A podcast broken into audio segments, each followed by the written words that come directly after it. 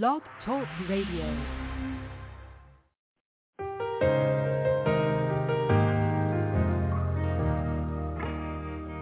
Will you be my light when I cannot see?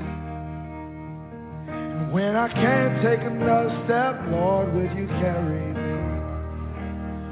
And when I've lost my fight, will you be my strength? Will you set me a table in the presence of my enemies? I shall not want. I shall not want. Oh, my soul's got a shepherd in the valley, and I shall not want. I shall not want. I shall not. Cause my cup's running over, running over, and I shall now. And I will lift my eyes to where my help comes from. And I won't be afraid of the shadow, cause I've seen the sun. No, I will not stop when the way gets hard. Cause the green only grows. out loud.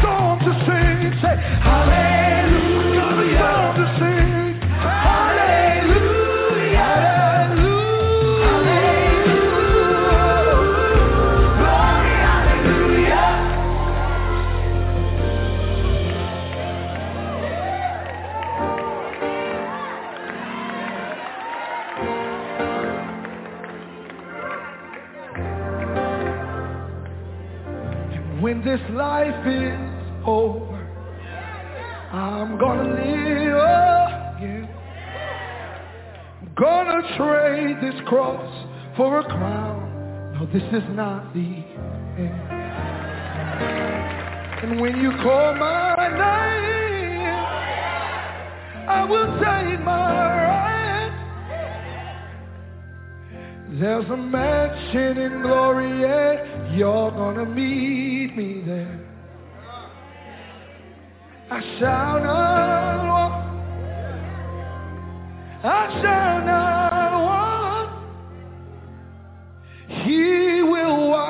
every tear from my eyes. I shall not want. I shall not want. When he's on my side, I shall not want. I'll be home in his presence forever. I shall not. For the Lord is my shepherd in the valley. For the Lord is my shepherd when I'm lacking. For the Lord is my shepherd and I shall not want.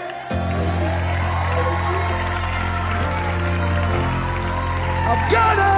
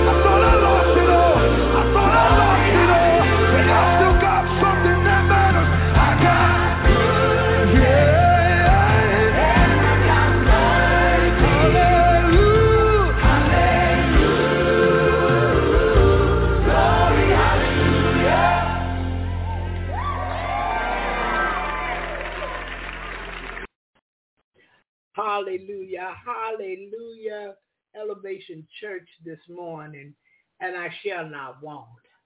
I heard him say, I've got goodness and I got mercy. Hallelujah. And I shall not want. The scripture says, yea, though I walk through the valleys of the shadows of death, I will fear no evil. For thou art with me, thy rod and thy staff comfort me. Thou preparest a table before me in the presence of mine enemies. Thou anointest my head with oil. And surely goodness and mercy shall follow me all the days of my life.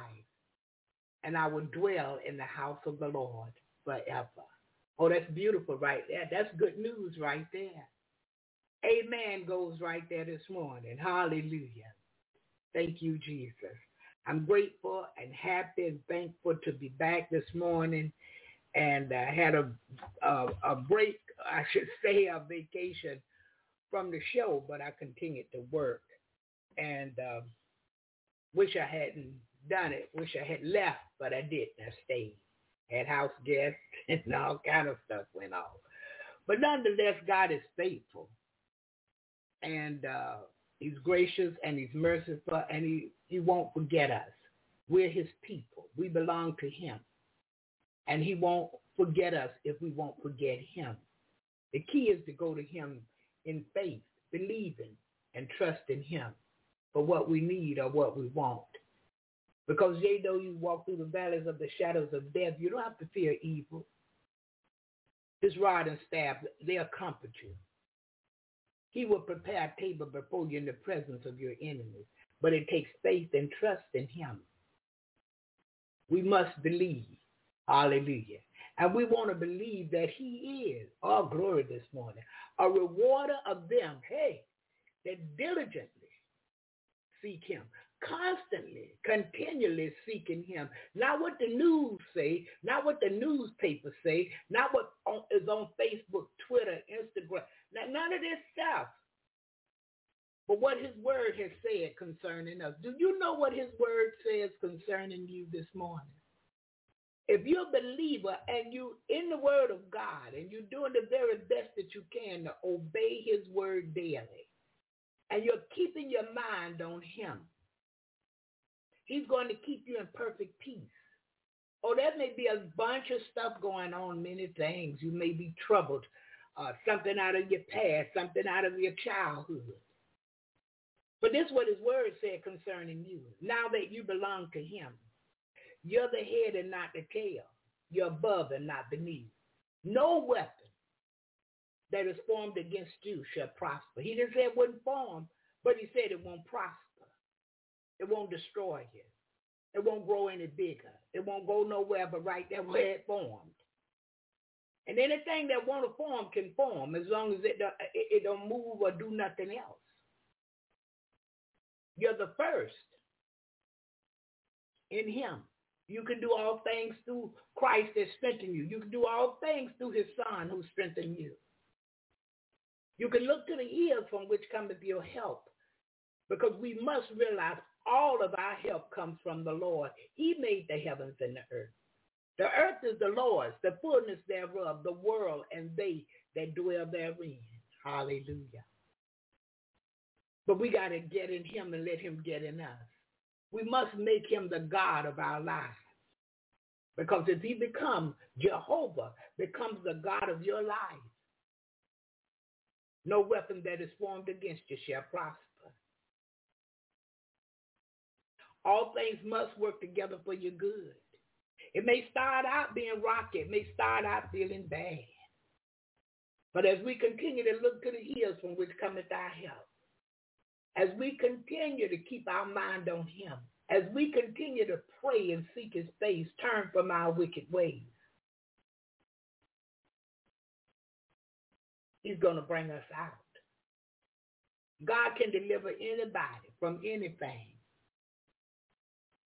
God can deliver anybody from anything. But how do I get delivered, uh, Sister Barbara? You got to go to him believing that he is, believing that he can deliver you. Yeah, believing that he have all power. There's no higher power. He's got the power to heal your mind. There are many, and they say they are Christians, and they are professing stressing. They're professing mental health. They're professing many things that belong to the devil. This don't belong to God. Depression does not belong to God. That belongs to the devil. And if you truly want to be clothed in your right mind daily, all day, all the time, you got to go to him. And you got to tell him what it is. Go ahead and tell him. Lord, I'm overthinking. Lord, I'm overstressing. Lord, I'm worrying because worrying is a sin. And your word said that all things must work together for my good. I love you this morning. And you called me. Anybody he saved, he called. I went to the altar and said, I do to you. Not to the pastor, not to the church members, not to people, but to you, Father. And I know you're a deliverer. I saw what you did with Daniel in the lion den. He used the lions as pillows. I saw what you did for Meshach, Shadrach, and Abednego. They come out of the furnace not smelling like smoke, not any smoke or soot on them. And if you can do it for them because you're the same God, you have not changed. And if you can deliver them, Father, I know today you can deliver me. Whatever the case may be, alcohol, drugs, uh, uh, uh, uh fornication, adultery, whatever it may be, abuse, whatever it may be today, God can deliver you. And I know some women sit under an abusive man. They stay in an abusive relationship. And a lot of times they stay because of stuff and things. And a lot of times they stay because they fear for their life. Let me tell you something. God can turn it all around. But the only way he can do it, we must go to him. There's no other way. Go to him believing that he is. Go to him believing that he's going to do it for you because he loves you. If he allowed his son to suffer, to bleed and die, I know he'll deliver you from any situation that you can ever get yourself into. Because he don't put us in these situations. We put ourselves. Yeah, I was married at one time. And guess what? He didn't give me the man. I chose the man myself. He didn't give me to that man. That man chose me for himself. It ended up a disaster. It affected the children. So today, anything we go to God for and let him lead and guide us. Trust him with all your heart and lean not to your own understanding. In all your ways, he will acknowledge you. I want to share this a little bit. There was a situation. And this involved a man many years ago. It looked like I couldn't shake it. I just couldn't stop thinking about it and trying to make it work. It wouldn't work. Many years later, God showed me, had you married him, this is what your life would have been. you wouldn't have me. Your children would have been really messed up much more than they are. You would have cried more than you laughed. Until this day, because I'm friends with everybody. Now, they may not be friends with me out my past. I'm friends with everybody. They may not consider me their friend because they couldn't get out of me what they wanted and they can't get, get out of me what they want today. But I am your friend because the word teaches us to love. And in order to obtain friends, one must show himself friendly. But they have no idea, they have no clue that I'm truly your friend. because they're not trusting God. They're trusting in the news, what they see in the world, what's on TV. And you know, I was never one to recommend no TV. That that just wasn't me. Find something wholesome and healthy, godly on TV. But today, I don't recommend TV to nobody. I recommend you choosing movies that you'd like to watch or documentaries and, and, and you buy them separate and you can watch them on your TV most times if you got a DVD player. But I don't recommend no type of Hollywood nothing, no type of TV nothing, no type of news. I'm seeing more and more what TV has done and is doing to people. People will follow TV before they follow God. I'm just telling you the truth this morning. I see the proof. But God can deliver today. He could deliver yesterday, today, and he can deliver forevermore. He's got the power. And he gave us some power. Oh, yes, he did. Power, love, and a sound mind. He gave us the power to make up our mind that this is not what we want to do anymore. But Lord, I can't stop it. I need you to stop it. If I have demons, I need you to deliver me from them. God, I need you to cast out the demons. I'm not going to wait on a preacher of no a bishop, an apostle, nobody, Lord. I'm not waiting on these people. I want to be delivered today, and I need you to deliver me. I promise you, if you mean that, God will deliver you. When I tell you there are all kind of demons, there are legions of demons. This is like over 3,000 demons can be in one person. I've seen people with different personalities. Today they blue, Tomorrow they green. The next day they purple. The next day they orange. The next day they yellow. Huh? These multiple spirits in these people. But I'm a living witness God can deliver. Many times in childhood, traumas and different things people have gone through. It stay with them. Because who's going to deliver them? The only way we get delivered is God must do it. We must be delivered through him. He sent his son that we could be delivered. He sent his son that we could be saved. He sent his son that we could walk upright before him daily. Don't tell me what I heard people say, oh no, we can't do all of that. Listen, yes you can. Yes you can. The choice is yours. You make a choice to go to work every day, even when you don't feel like it. And some jobs, they bring more work to you for the same pay. You yet stay there. Why? You choose to. And if you can choose that for man, you can choose God this day. Oh, hallelujah. Yes, you can. But the choice is yet yours today. And God will not force himself on you. Whosoever will let them come. The scripture says, come unto me all that are burdened and heavy laden. I, who is I, Almighty God, will give you rest. Take your yoke upon me and learn of me. hey, glory. Learn of me. For my yoke is easy and my burden is light. But many times folks say they save and even save saying folks. They try to treat God the way that they treat people they use us. They try to get all they can out of him when they need it, when they feel they need it. The rest of the time, it's up to them. They lollygagging. They got their mind on worldly stuff. They got their mind on feelings. And I'm going to tell you this morning, we got to get rid of fleshly feelings. Bring that thing under subjection unto God. Resist the devil every time. I don't care how many times it takes you to resist him. Resist him, he gonna flee. It don't mean he won't come back, but he's got to go for that moment. And that gives you time to cry out to God about the situation, whatever you may be going through. I've never seen mental health at an all-time high as I see it today. In my lifetime, I don't know what it was before me, and I'm sure it was bad. But during my lifetime today, that mental health demon is a fool. And even in leadership. And, and, and killing people and allowing people to die is no problem for the world today. Oh, let them die.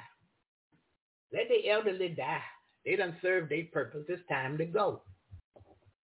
But that's still somebody's grandmother. That's still somebody's mother, aunt, uncle, cousin. Somebody loved this person. Money, oh my goodness, you've never seen money, the love of it like you, well, I haven't, like I have today. I've never seen for the love of money the way that I see it today. But again this morning, God can deliver. God can set free. God himself can speak to the demons and they got to go. He don't have to cast. He can speak and they got to go. If we remember, he spoke light into existence. All he said was, let there be light and light appeared. He brought man from the ground and breathed the breath of life into man. So you want to tell me God can't deliver you from whatever's troubling you? From whatever's keeping you bound? You just got a desire to be free. You just got a desire not to be concerned about what people say. Because good or bad, people are always going to talk. He, he was the one that brought me out of darkness into this marvelous light. And the scripture said a prophet won't be honored in his own home or his own country. And listen, well, his own hometown or country, I should say. And guess what? I see that for myself. because people remember when. Listen, I don't care how many phone calls I get because I've gotten some phone calls and it wasn't personal, you know, that I couldn't let nobody hear the conversation. But I got phone calls where people ask me questions, ask me for my opinion according to the scripture. And the house guests heard this. And they want to argue. So one day I just had to go in and hurt the feelings. I, I, it wasn't intentionally to hurt them. But I just went on and told them the truth. I said, do you think people call me? because they calling me for my personal advice. I said, these people want to hear what God says about their situation. And in order for you to call me and ask me these things, you have to trust me. Because I was trying to show I am Barbara, but I'm not that old Barbara. I, am not the Barbara from 1992, but that new Barbara from 1993. For if any man be in Christ, he's a new creature. Old things have passed away, and the whole, all things become new. If God used a chicken, a whale, and a donkey, he can use anything. And if he change you from the inside out, if he change your heart, if he give you a new heart, a new mind, you're going to think different and you're going to do things different. But people so caught up into people and what people are doing until they can't see what the Spirit of God does through people. It's not that person you're supposed to praise and worship, but the God that used them. And we thank them for allowing God to use them. But I'm going to give God all the glory, all the praise, and all the honor. Why, Barbara? God can deliver this morning. Today, right now, he can deliver. I prayed about this before I came this morning. I really went in prayer yesterday. And I was praying this morning, and it just come to me, let go. Well, you know it didn't come to me. The Spirit of the Lord allowed me to know, let go. I got this. Because my prayer is that, Lord, don't let me give these people Barbara. Let me give nobody Barbara, but let me give them Jesus. He's the author and finisher of our faith. He's our first and our last. He's our Lord of Lords and King of Kings. He's the great God. There's nothing too hard for him to do. He and his father, they are one according to the scripture. Linda sent an image. Yeah. And it's all right today in Jesus' name. The songwriter said this, and I love it. Without God, I can do nothing. Hallelujah, Jesus. Without God, I would fail. Without God, I would be drifting like a ship without a sail. You don't know where you're going, how you're going. If anything come up, it will affect you. Your feelings are involved in every little thing.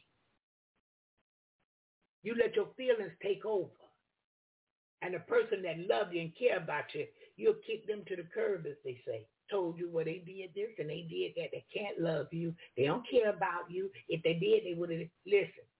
Get rid of your feelings. Bring your flesh under subjection unto God. Keep your mind on him. He's going to keep you in perfect peace. Try to remember, find good in everybody. He told us to love our enemies. I'm going to always teach that. So look, if you feel like somebody did something against you or to you, bring those feelings under subjection.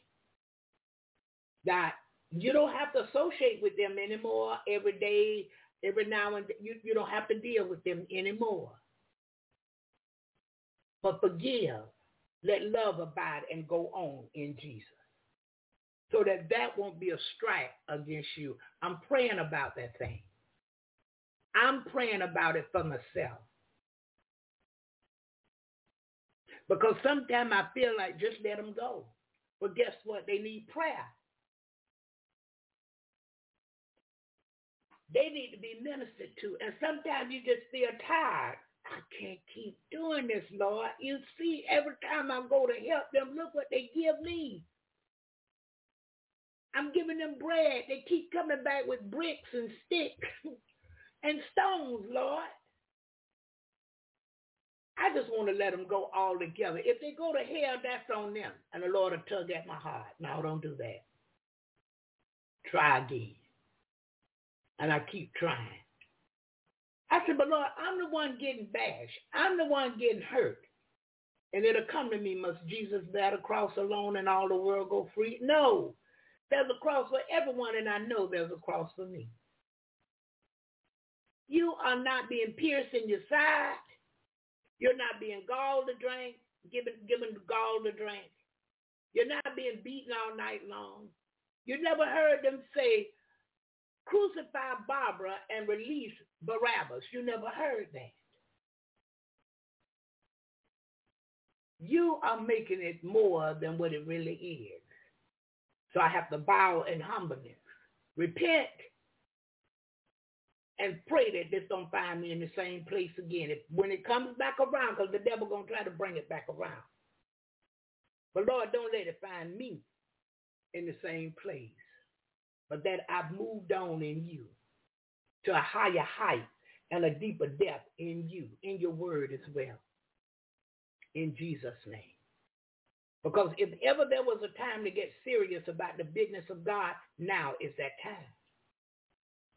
But you, I, I, see too why people are messed up. I see it. They follow a leadership that's messed up. You're gonna get to hear all about it. This week I got I, I got some testimonies for it. People operate out of feelings, what they feel, not what you know. I, I pray that I operate out of what I know about God, what I know about his word. I'm going to see some things. I'm going to feel some things. People going to do some things. I'm trying to show love. They trying to show me hate because they can't believe somebody can love them like that. Who going to love me to give me this? I've been evil to them, but they going to come and give me good. But I got to go on in Jesus. I can't go in Barbara. It won't help Barbara.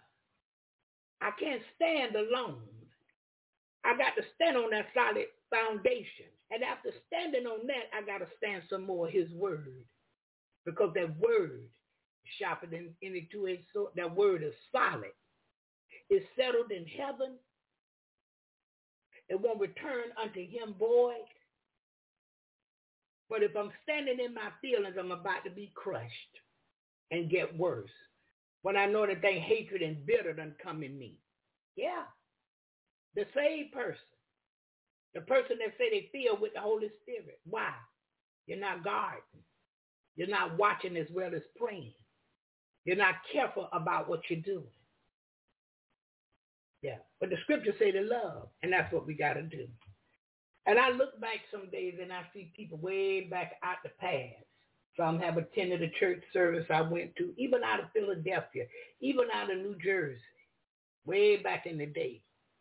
And they come forward and say, hey, I was thinking about you and I just wanted to drop you a line today and let you know I still love you. when you coming back this way, I don't know. Because if God don't send it, no point in going. He have to send me in order for you to get him through me. In order for you to be blessed through me, he have to send me. Yeah. And when he send me, I know it. And I come to do the will of him that sent me. Hallelujah, Jesus. We thank God this morning. Listen, I, I didn't really have a, a exciting vacation or staycation this time. I didn't go anywhere. I, really worked more than I, oh, that's all I. Did a lot of cooking and baking. Mm-hmm. A lot of cleaning, dishwashing. Oh my goodness. But nonetheless, God is faithful. And it was unto him, not unto me. And again, I come to do the will of him that sent me. It was his will, so I had to obey. And I'm thankful. Now that he he he's coming back and he's gonna give me what I really want. My heart's desire is to spend a month vacation doing what I really want to do. No phone, no door, no nothing. My microwave caught a fire and it took a while, but hopefully this week the insurance is going to bring that new microwave. They sent me the link to go choose one, you know, like the one I had. So I have a stainless steel stove, so they even sent me some stainless matching steel microwaves to look at. I was blessed with many different things. Oh, I worked. I'm telling you, my brother called me for some shoes and told me what kind of shoes to buy, whether I had money or not. But the Lord opened the door and made a way, and I was able to get the shoes. Two different pairs. And the Lord touched his heart and he gave me my money back. Come on now. All of this. Oh, and I had to drive way over to the next city to deliver the shoes and to hear the complaint, you know. But God is faithful. If we are faithful to him and if we remember he's in control. And all we got to do is say, Lord, would you fix this? Lord, lead me in this because I, I, I, I'm tired of oh Lord, I'm kind of frustrated with this. Lead me in this. That's how we got to simply say and be willing to receive the way out that he give us or what further to do.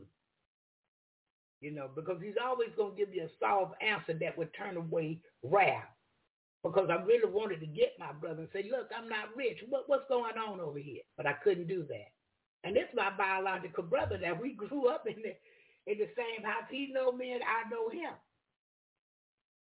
but I couldn't do it that way. The Lord had another plan, another purpose.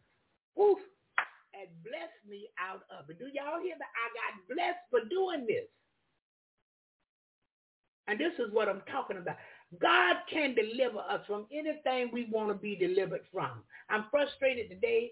Lord, I want to hate them people that did all of this to me. Lord, I just want to shoot them all down. Now, I got to think like that. I don't have to tell them that, Lord. Help me. Show me what to do that it would be pleasing unto you and you can accept what I'm doing. Because I want to do what pleases you and I only want to do what you will accept. Show me the way. Show me how to go about this. Have some patience. Because a lot of times we want it instantly. We want it right now, right now. But my heart desire is to teach the truth about God. My heart's desire is to teach what pleases God. Not what the world will accept and not what will draw people. Because his word will draw people. Praising him, lifting him up will draw people. I just want to tell the truth. I just want to share the true meaning of God, the true meaning of his word.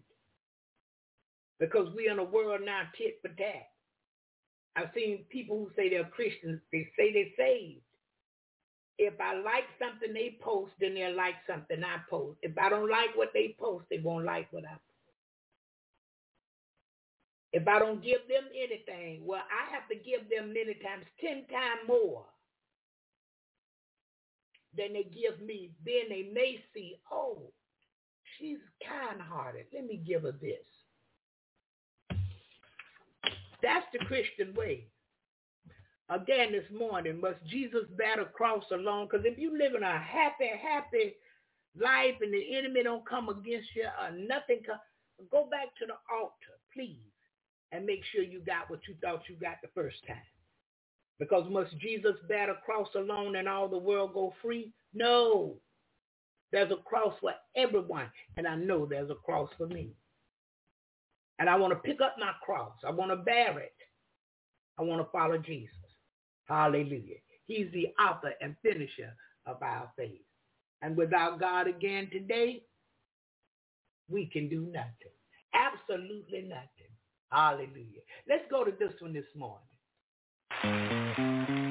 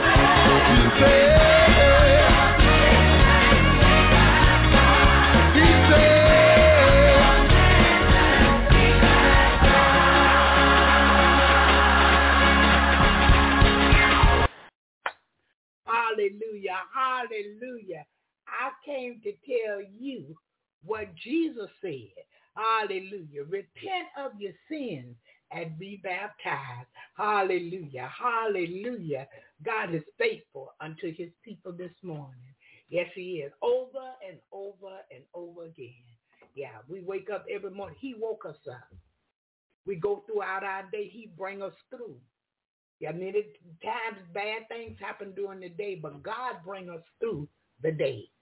And so we're grateful unto him this morning. Listen, we're going to prayer. And uh, after prayer, I'm going to start the first testimony of the morning, right after prayer.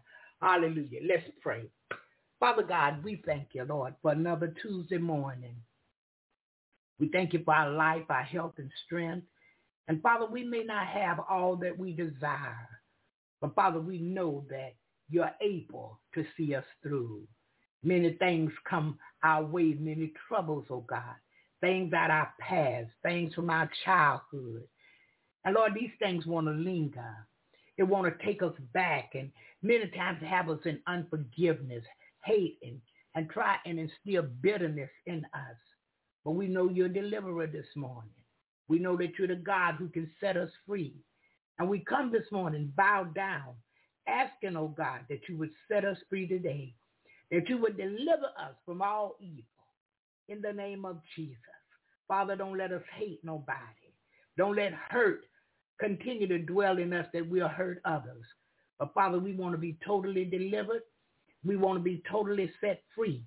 And only you can do this for us today. Do it for each and every caller, each and every listener this morning. In the name of Jesus. Do it for me today, oh God. We all stand in the need of deliverance and being set free. But Father, the enemy is yet at work and he never stops. And we know that we can do all things through Christ who strengthen us. We can do all things through your son Jesus who strengthen us. Strengthen, strengthen us this morning that we come out, oh God. Come out to walk in the spirit that we don't fulfill the lust of the flesh. Come out this morning that we walk by faith and not by sight. Help us today, oh God. In the name of Jesus. Every caller, every listener, those coming through the archives and the podcast. Lord, whenever they hear this message, do it for them today. Whenever they hear this prayer, do it for them. Right then and there in the name of Jesus. There's nothing too hard for you to do. Father, with man things are impossible, but with you all things are possible. Turn it around today for each and every one good. We bind up every evil and hindering and negative spirit that's coming our way. Anything that's not Jesus, we bind it up and cast it to the pits of hell, never to return in the name of Jesus. And Father, we ask that you would rebuke the devourer today for our sake. Let this week be a week of freedom. Let this week be a week of spirit walking, spirit talking, Bible study, Bible remembering, keeping our mind on you. Let this be a week of that in the name of Jesus. And Father, by the weekend, we'll see a big difference in our lives. Oh, we thank you this morning. There's nothing too hard for you to do. Bless your people, Lord. Open up financial doors for your people. Mm. Father, you know what they need today. Many need food. Some people are concerned about Thanksgiving. But Lord, we want to be thankful unto you for all you've done for us from January to November and on through December. God, we want to be thankful unto you. We're not celebrating a tradition of Thanksgiving. We're celebrating what you've done in our lives this whole entire year. And that God, we can come together with family for a good meal. We can come together with family and friends for a good thankful meal. We thankful for the food that you put on the table. Or do it for each of us this year in the name of Jesus. Father, stretch my hand, bless my hand that I can give to those that are in need this Thanksgiving season. Those that are in need this Christmas season. God, I'm going to just say the holiday season. Move by your spirit in the name of Jesus. Let me give to your people here on Jesus in the morning, if it be your will. Open doors that, Lord, I'm able to give to them this year in the name of Jesus. Bless every household represented, every family member, every friend near and far this morning. Those that are on, on the job, God, I ask that you would make it better than it has ever been on the job. Let them go above and beyond and let the people see Jesus in them. They may not know exactly what it is, but God, they know there is just something so good and different about this person. Do it on the job for your people today. In the name of Jesus. Hallelujah. Hey, glory, glory. Hallelujah. Thank you, Lord. Thank you.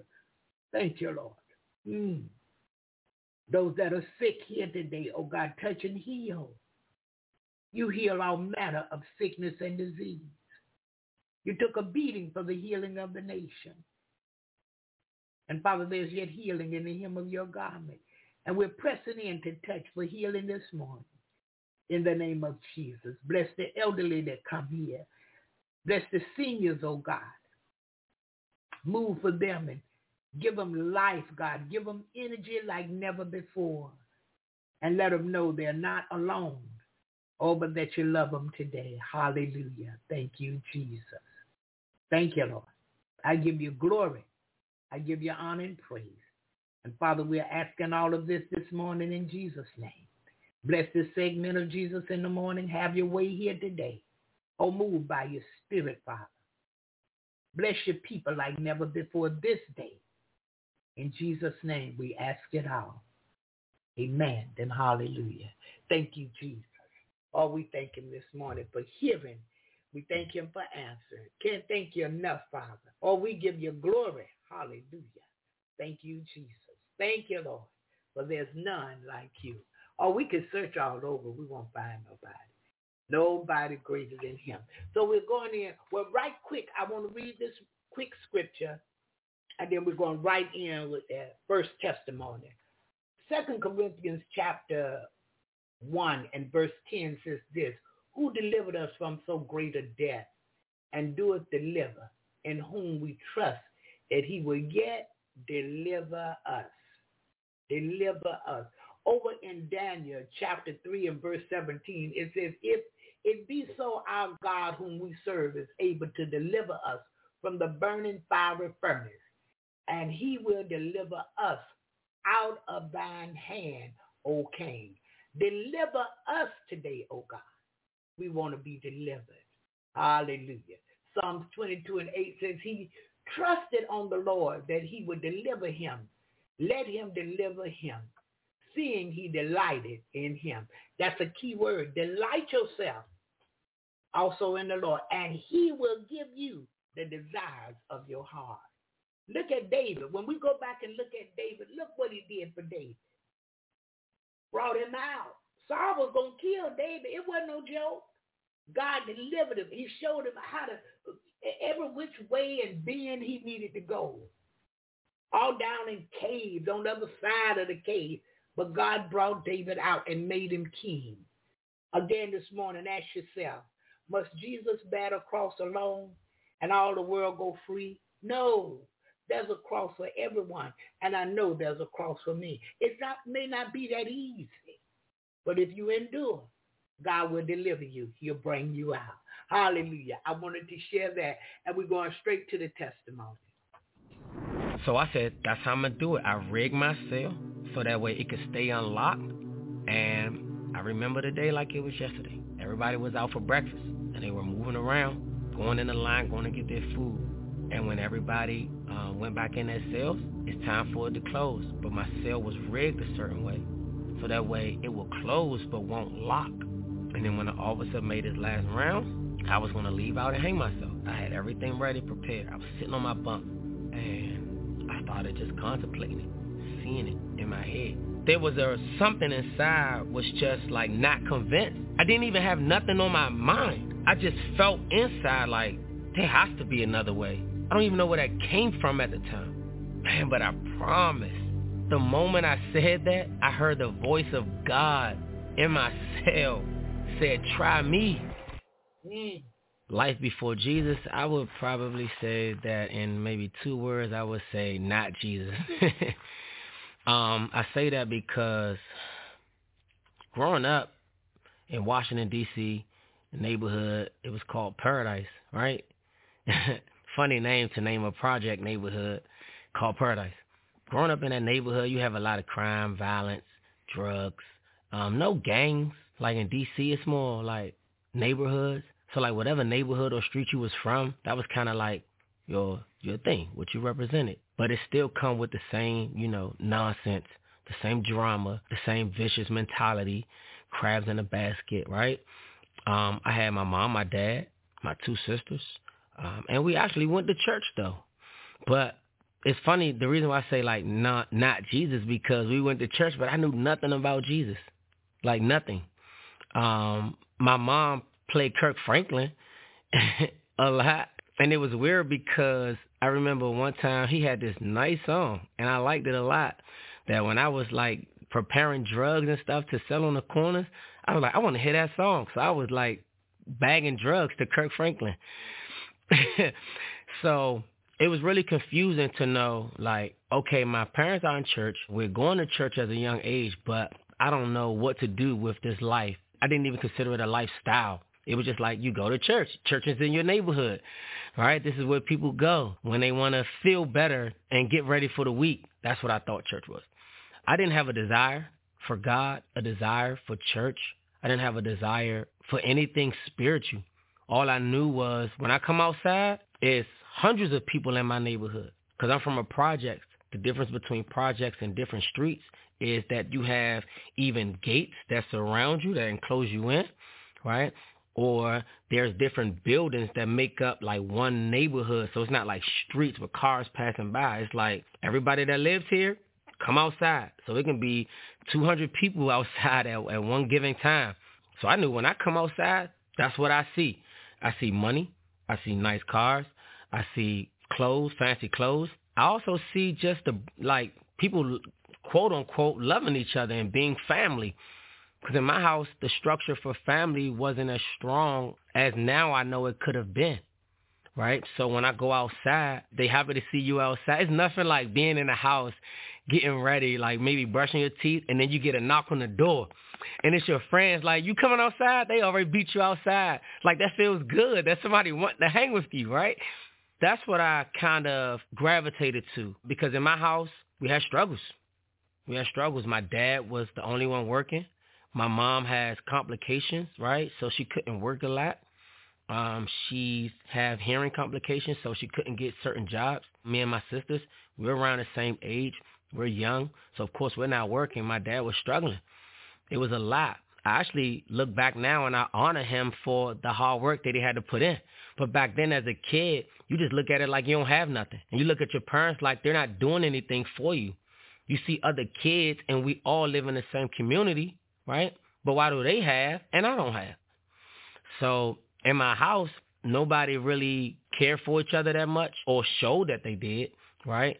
It was always about my dad trying to survive, my mom trying to be content with her situation, my sisters trying to make it out here as females, and me, now I'm in the streets. And that's how I lived my life growing up. I began, you know, doing street things around 12 years old. I started selling drugs at 12. I remember a time when I went to someone's house and he literally sold the drugs to me at 12 and thought nothing of it. And from that day moving forward, I was a drug dealer. And people would literally buy drugs from me. Adults, people, moms. It was some of my friends' parents who would buy drugs from me. Some of them knew, some of them didn't know. So when that would happen, I didn't feel like power, but I felt like like man, I can take this and build upon it and and have something of my own. Cause when you grow up in an environment that's like kind of rocky and shaky, you want something for yourself. You want something you can call your own. You want something that nobody can take from you, that you can make for yourself and survive. So I thought that being a drug dealer, right, was like I was gonna make a name for myself. Cause in DC you got all these big drug dealers, right? I mean you can turn on YouTube and just type in drug dealers from DC and you'd see all types of drug dealers. And I thought in my mind that one day I will be someone that somebody look up to or look up and see his lifestyle. Could be because that's how I felt. It's weird when you can feel like you're good at doing something bad. Like you're good at it. And lo and behold, living that lifestyle for what I would say from 12 to 22, 10 years straight, it, it caught up to me, right? I tried to do as much as I can to make a name for myself. I had all of my friends. I literally taught them like how to sell drugs, right? I remember one time I went on my to my best friend's window um, he lived on the first floor, and I had to like reach my hand up through the like black gate on the window because it's like got black gates on it. Because on in the projects and when you're in a bad neighborhood, those gates are there because like you're in a bad neighborhood and somebody can just climb in through your window, right? Um, so they put those black steel gates around your window. So I had to stick my hand through there and kind of tap on his window. And I was like, hey, you trying to make some money? I'm selling drugs now. Like, get, come with me. And I bought him on a team and all my other friends, and we selling drugs. But with selling drugs, you got to now protect what's yours because you got other people that don't like what you're doing. You got other people that's looking at you, seeing you one way down, and now you got money, and they like, they want to take what you have. So we had to start carrying guns. So I was carrying a gun from 12 years old. A 12-year-old carrying a gun around.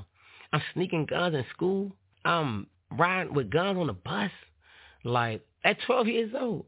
I can't imagine now at 12, like seeing a 12 year old walking to see him and he has a gun on him.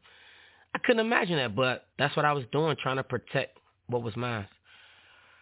And when you're carrying guns, you even get locked up with it or you have to use it.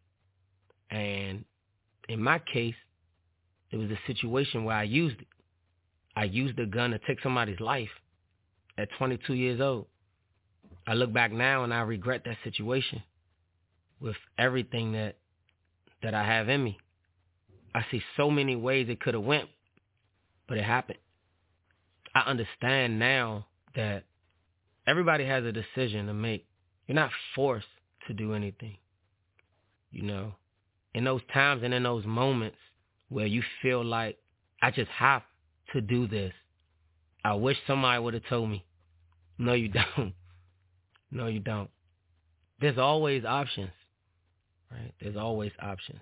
Depending on your environment, it'll speak to you and tell you like how to think, how to react.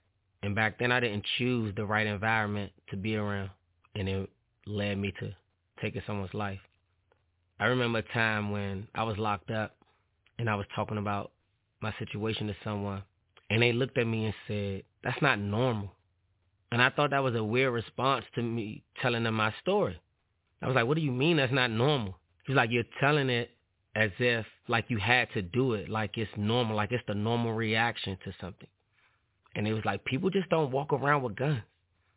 That's that's not a normal thing to do. Wow. And and it hit me. and I was like, it's not. It's not the norm. It kind of woke me up in that moment.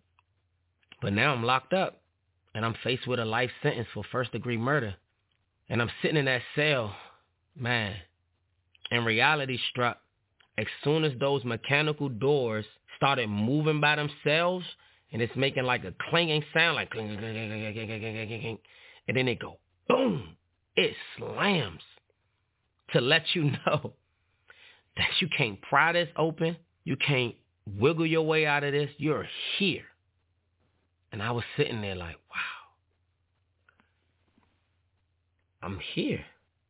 I'm faced with a decision in my life where I thought I was taking control. Now I don't have no control.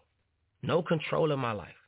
I thought that the thing that I was doing with my life was what needed to be done, but now I'm here facing my life and I don't have no control. And I'm sitting there pondering. Prison is so loud. It's so loud in jail. Just imagine 120 people, at least one person talking to somebody. That's 60 conversations going on at one time. It's so chaotic. It's hard to think. It's hard to like like relax. It's just loud noise all day. So I'm sitting there trying to think, trying to ponder on my life, but it's so much confusion around. I'm sitting on my bunk and I'm like, how did I end up in this situation? How did my life get here? When I simply thought that where I grew up and the things that was happening, this is this is what I need to do.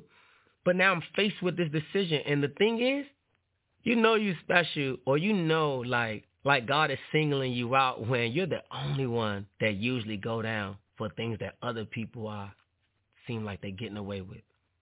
But in that moment, I wasn't thinking like that. I was trying to get out of there.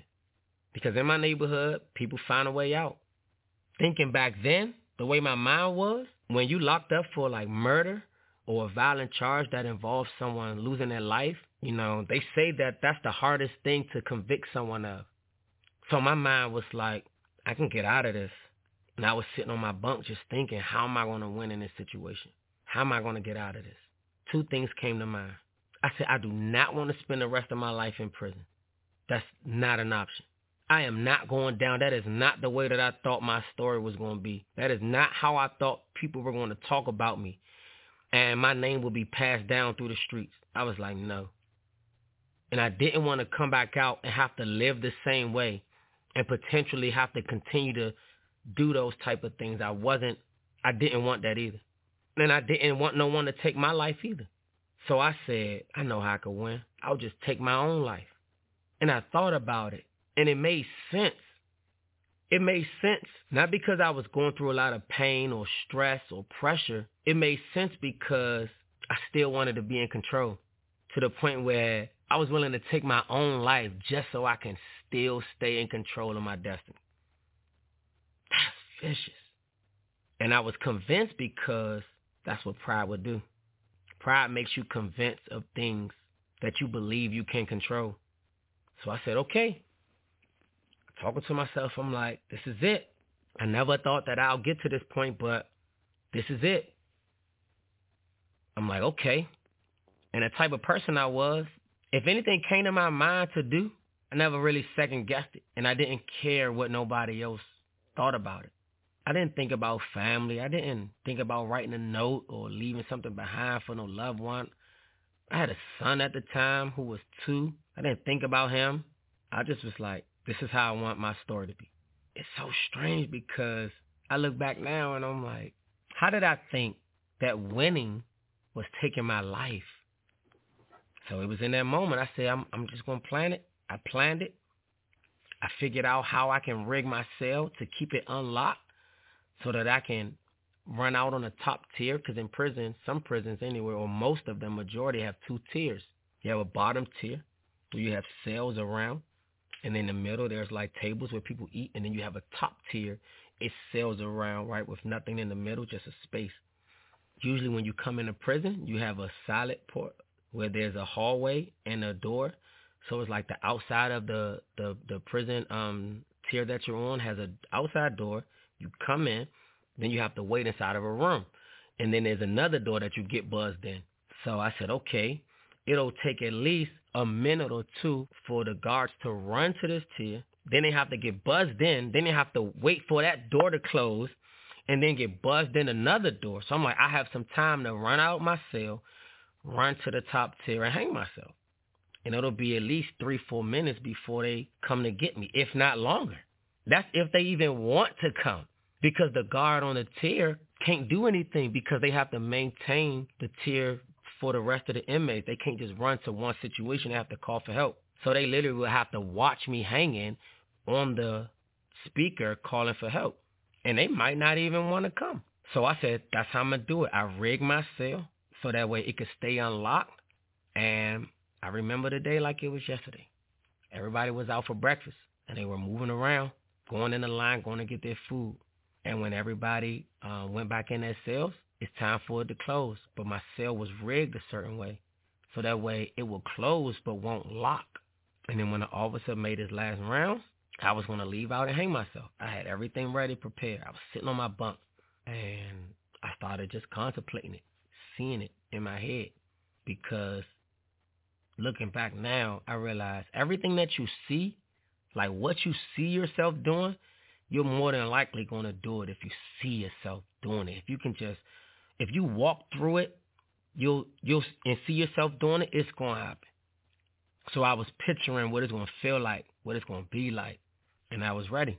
I sat up on my bunk. A couple of tears started rolling down my eyes. My cell buddy went to sleep. And I said, this is it. But then immediately something was inside of me. I started thinking about like people. I started thinking about my son. I started thinking about life. And in that moment, I said, man, it has to be another way. This was literally the first time I ever decided to change my mind on something that I wanted to do.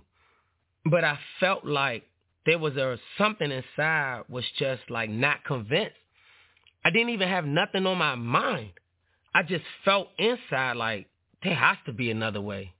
I don't even know where that came from at the time. Man, but I promise, the moment I said that, I heard the voice of God in my cell said, try me. And it wasn't like spooky or like the movies or like I had to look up and try to figure out like where's this voice coming from? No.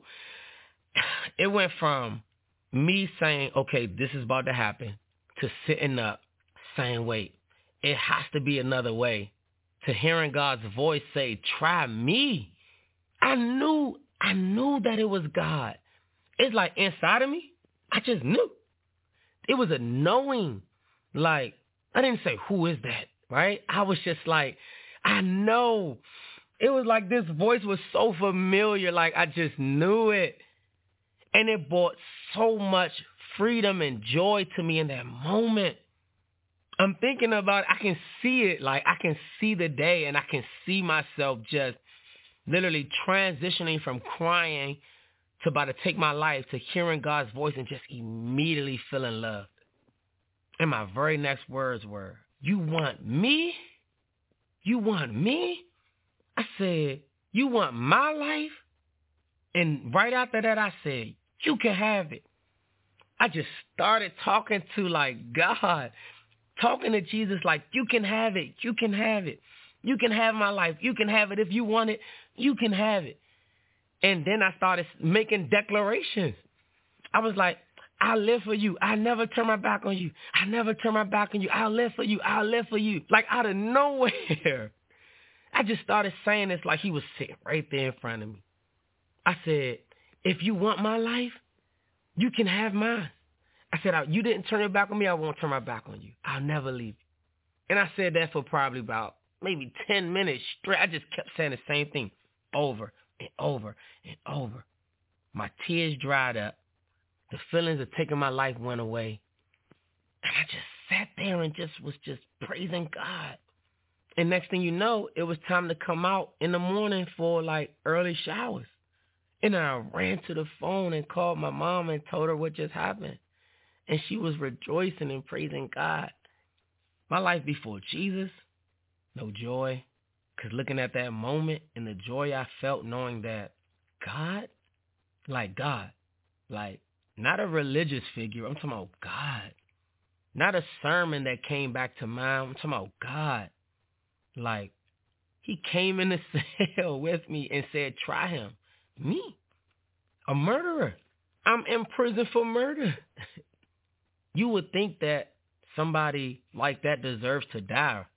You would think that a God's response to someone breaking his law or committing something like that, that he would pass by them and choose someone else that's seemingly more worthy or a better candidate. And I think back and I just say, I didn't have no questions like why me at first. Those questions came kind of later. But in that moment, I was thinking, like, you're that good? the God that I went to church to sit there and try to not fall asleep and watch everybody pray and praise you and, you know, preach about you like you're really real and you're actually good, I was amazed that he would want me. And I felt so loved. And I realized my life before Christ didn't have true love. It didn't have it. Because now I know what it is. Yes, you have family who love you and they, they do their very best, but I'm talking about that no judgment love, that take your place type of love, you know? The love that understands where you are and know where you are. My life before Christ was full of a lot of anxiety, stress, comparison, I compare myself to people all the time. Because in the neighborhood that I grew up in, you have status. It's status everywhere. You got people that's popular. You have people that's getting money. You have your athletes. You have status all around you. So comparing yourself is easy and simple. Like that's what you do, and you try to be better, or you know, hang around people that's doing good. So my life without Christ, I dealt with a lot of comparison. Not content with who I was, didn't even know who I was. But in Christ now, finding him or him finding me that day, like knowing where I was and revealing himself to me, it's like if God himself accepts me and wants me, like right now, you want to do life with me. You want me to be yours, like right now. It threw comparison out the window. Because what do I have to compare myself to any anybody now for when God himself says he accepts me? Now, the acceptance part. I struggle with that even in Christ. The comparison, I didn't compare myself. But the acceptance, man, the enemy came at me hard with that. He literally, now I know I look back, I knew it was him. He literally would plant thoughts to say that, yeah, you saved, but you still going to die. Like your life isn't going to be anything. Like you're still to die. God just saved you so that way you can just die and go to heaven. Like you're not to live long. You're not to have a blessed life. You still have to pay for what you did. That shame, that guilt, and that condemnation came like a flood immediately after salvation. Because I started thinking about all the things that I've done and the thing that had me in prison. So I'm still in prison. and I'm still facing this charge. And now I have Jesus. So I have to face what I did with Jesus. And I struggle. I struggle with believing that his acceptance was like complete. I struggle with believing that all of the emotions of guilt and shame weren't real. Because it felt real. Those feelings felt like God loves you, but you got to still pay. And I lived with that almost my entire time in jail. I thought that God saved me, but he still needed to exact some type of restitution from my life. And I couldn't live free. I couldn't live free in him. I would be serving God, praising God, loving on God, loving people, being a witness for him, and then go in my cell and beat myself up and bang myself over the head like with a hammer, like a like a, a invisible hammer, just tearing my thoughts up.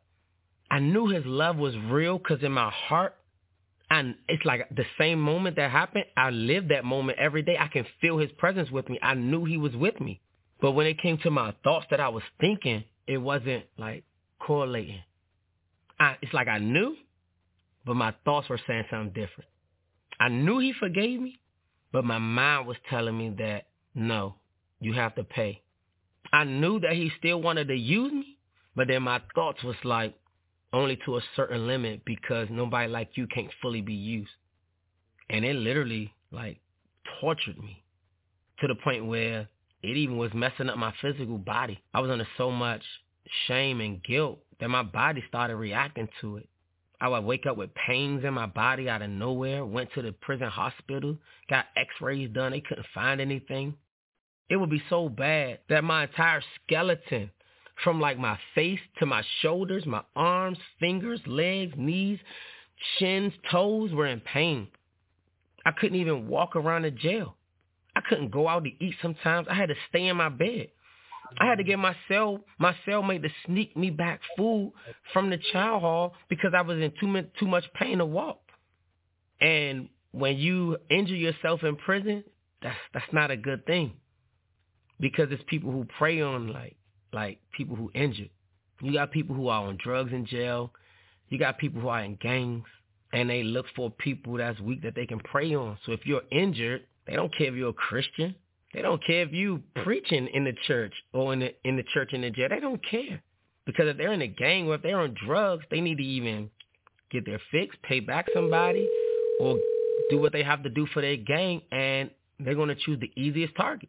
So if I'm walking around limping and on crutches, then they can easily take advantage of advantage of that. So I wasn't going out to eat sometimes because I didn't want to be a prey to that my body would be, I would literally have to cry myself to sleep. So much pain. I'm crying out to God. Like, if you save me, why am I going through this? If you actually do love me like you say you do, why isn't this going away? Like, I was remembering, because I'm reading the word, of course, getting in my Bible. Certain things was coming to my mind that I'm asking God about. Like when he told Paul how many things he'll have to suffer for his name. So I was like, am I suffering for your name? Like, is this what it means? to suffer for your name? God wasn't answering. He was quiet. So here I am, still got this charge. I'm telling people all about Jesus, yet I'm going through this in my body, and God isn't answering me.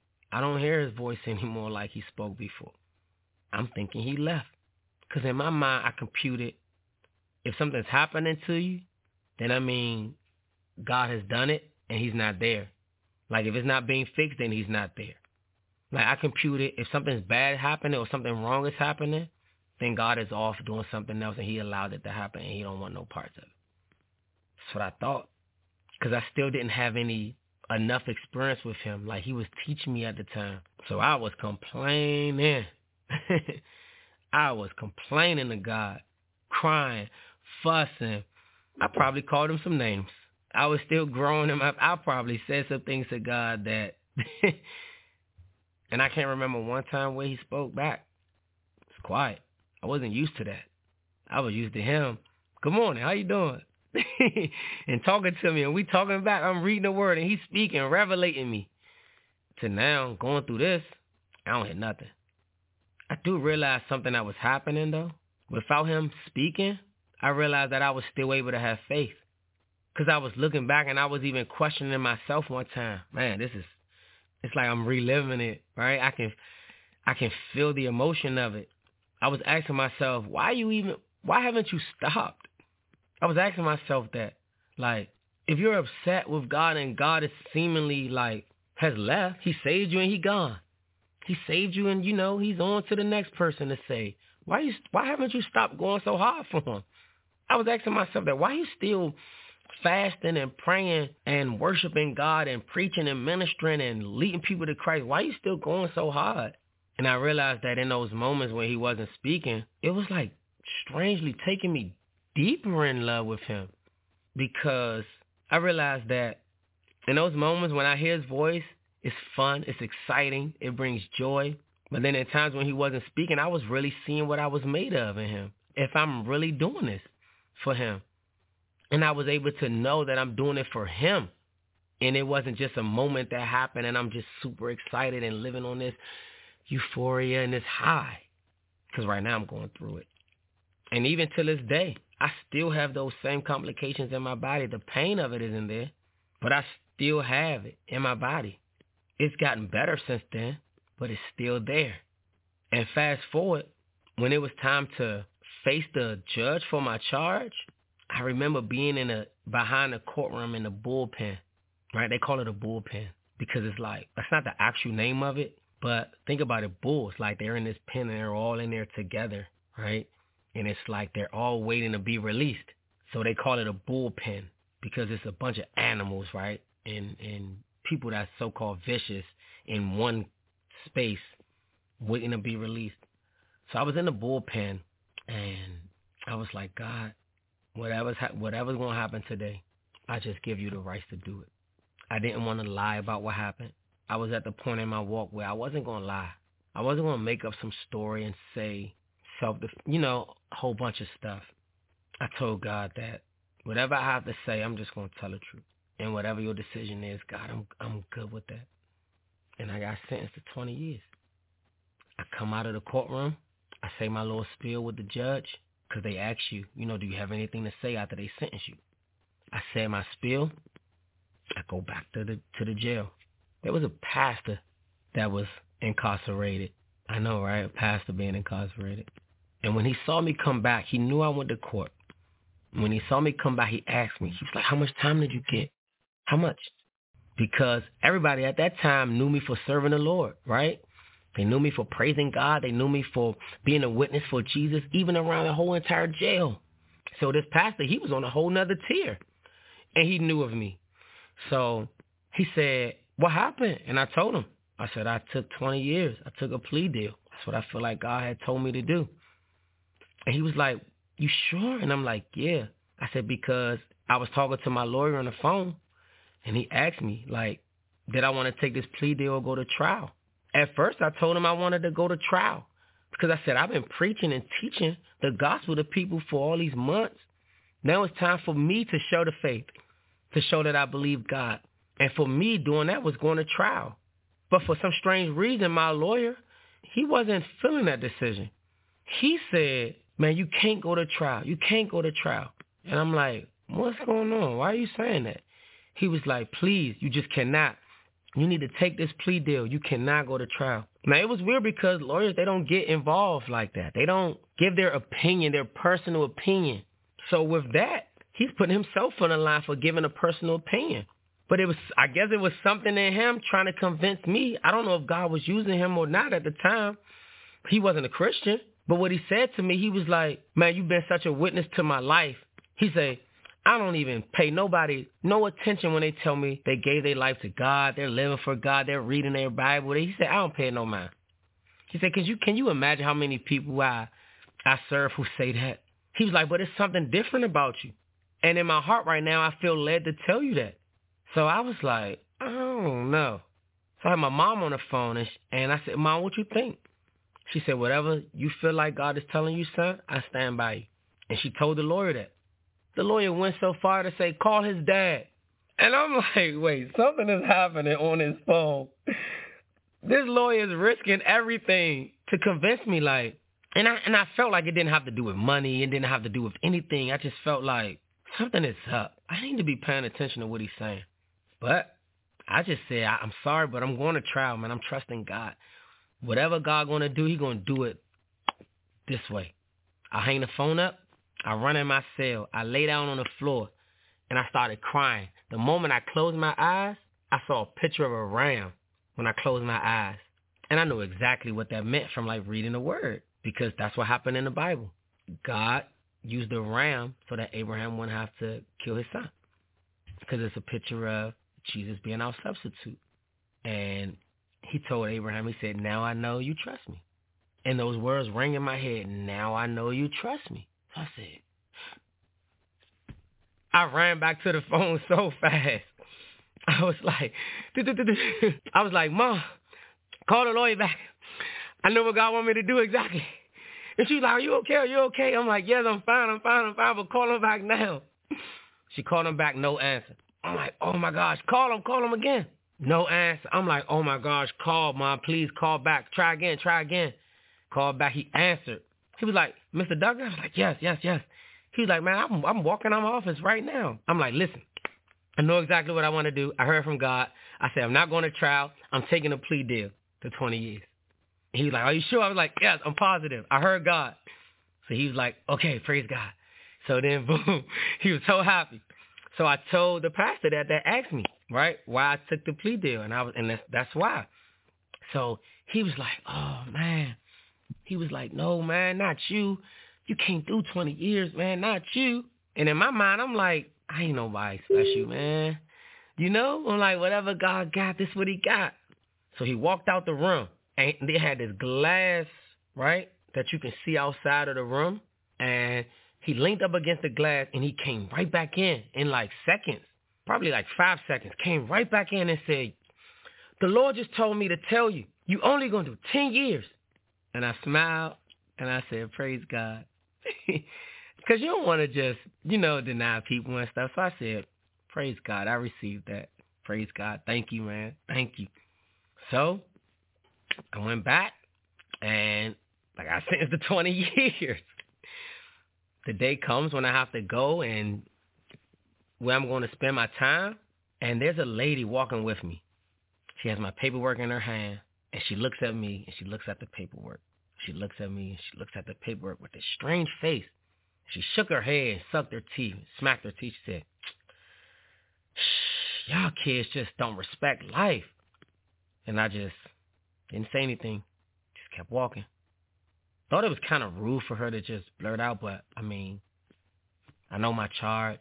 I know what I was, you know, guilty of, so I just took it. And then she say, why you don't have a lot of time if you took somebody's life? What you told on somebody? Did you snitch? Like she was really rude. And I looked at her and said, what do you mean a lot of time? I said, 20 years is a lot of time. She said, you don't have 20 years. She said, you don't know how much time you got? I'm like, yeah, 20 years. And she said, I can't show you, but it don't say that on here. And I said, you going to have to show me if something else say, if it say something else on that paper. So she took the paper because it has everybody, they have their name and their charge and all of that stuff on it. She took the paper. My name was like, maybe like this far from the sheet. She folded it this way. Then she took the bottom half and folded it this way. So it could just show my name. It said Raynard Duggar. It said my charge, first degree murder. And then in the last right hand corner, it said one zero YRS. So I was like, hmm. I just kept it to myself. I leave that jail. I go to um, because that was the processing center. I leave the processing center. I go to where I'm actually going to do my time, and I see my case manager. My case manager was a Christian too. It was finally a blessing to talk to somebody in the system that's a believer. So we were fellowshipping in God, and she's at the computer. She's saying, "Okay, I have to send you somewhere because you have a charge, like a violent charge and a murder." She said, "I want to send you to a maximum security, like a super max." She said, "But you don't have a lot of time." So she looked around the computer, and I look at her around the computer. I'm like, what do you what do you see? And she said, well, you have a murder charge, but you only have 10 years. And I'm like, so it said it on her paper back at the other jail, and it says it in her system here. I said, how far did your computer go back? She said, well, it's backdated, you know, to the, the day you got sent. And I'm like, it says 10 years? She said, yeah. I have my papers from the actual day.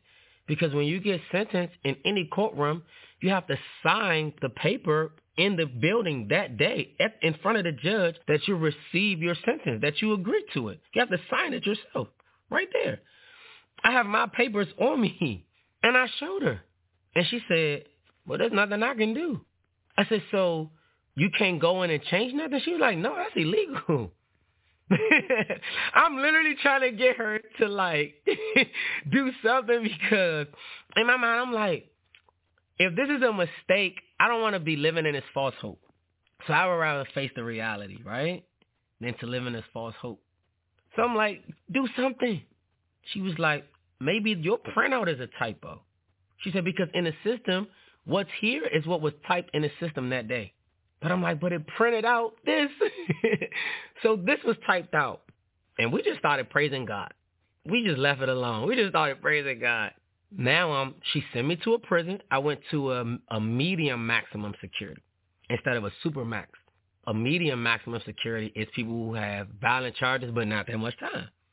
So I went there, and now I'm seeing my personal case manager. So I'm like, all right, if it say this in her system, Lord, Man. So I go see her. No, it was a guy. I go see him, and it's the same thing. So I'm pondering on it. And I'm like, the man said, the preacher said, God told me to tell you only going to do 10 years. So now I have this sentence that um that's calculated from the system that says a 10 year sentence when I know that I got 20 years. I couldn't even enjoy the blessing though because again, here's the guilt, the shame, the condemnation, stirring back up. God blessing me again, and I'm thinking about what I did. He's showing that he's good still, and all I can think about is I don't deserve it, and this is going to catch up to me. I'm not thinking that God is being faithful to his word. I'm not thinking that he's showing the love that he promised to show me. I'm not thinking that all of the things that God is doing through my life, that he's rewarded me. I'm not thinking about none of that. I'm thinking about this can't last because somebody like me don't deserve this.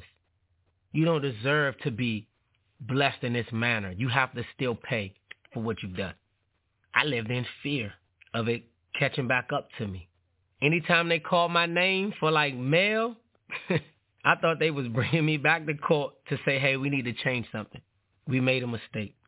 So when I got sentenced to 20 years, my lawyer told me that he was going to bring me back in about six years, seven years to retry my case to see if I can get time off my sentence. I live with the fear of that. If my lawyer was to call me, then they'll realize that my sentence is is not 20 years, it's only 10 years. And they may feel some type of way and say, oh no, we're not giving him any time off his sentence. And then the thing that I fear came upon me. And that what Job said? One day I'm in Bible study. I get my name called. Raynard Duggar, legal mail. Uh-oh. I go to legal mail. Sure enough, it's a letter from my lawyer. I already knew what it was. I opened it up. It said, it said, congratulations. Your reconsideration has been approved. You will come back before the judge to reconsider your sentence. It was three days away. I was like, and now I'm back living in this fear, this anxiety, this shame, this guilt, this condemnation. I can't even accept what God freely has for me.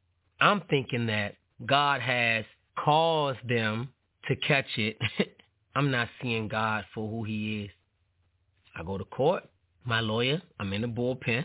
My lawyer comes and says, how much time would you like to ask the judge back for? I said, I don't know. What are you thinking? He says, well, what's your release date right now? I ain't want to tell him. I mean, I could have told him. I said, Lord, I don't want to lie, so I'm a stall. I stalled. I said, um, in your paperwork, do you do you have my papers in your file? I was stalling. I promise, that's literally what I was saying. And he said, you know what? It don't matter. It don't matter. And I was like, thank God, I didn't have to lie. Thank you, Lord. Whew.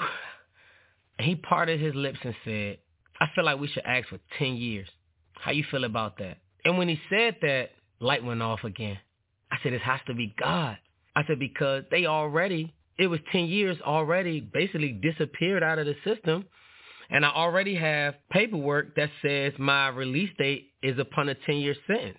So if they was to go inside of the courtroom and take away 10 years off the 20 that they sentenced me to, when it print out, it's going to be the same printout that I already have.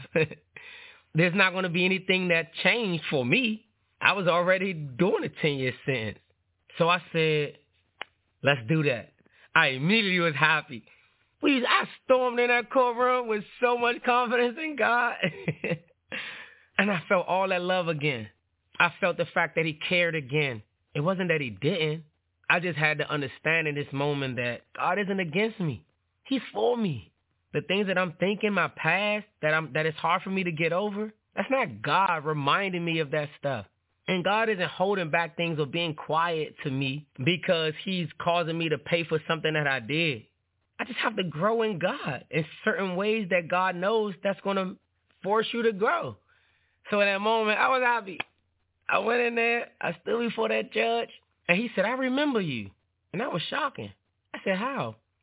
He said, because when I ask people what do they have to say when I sentence them, some people curse me. He say some people don't say, and he say some people just pass out because they get a lot of time. He says, and you had got a lot of time, 20 years. He says, but what you said to me stuck with me. Now, I don't even remember what I said. He said, but it stuck to him. He said he never forgot it. So he was like, talk to me about why you're here today. I told him why we was here. My lawyer came in and spoke.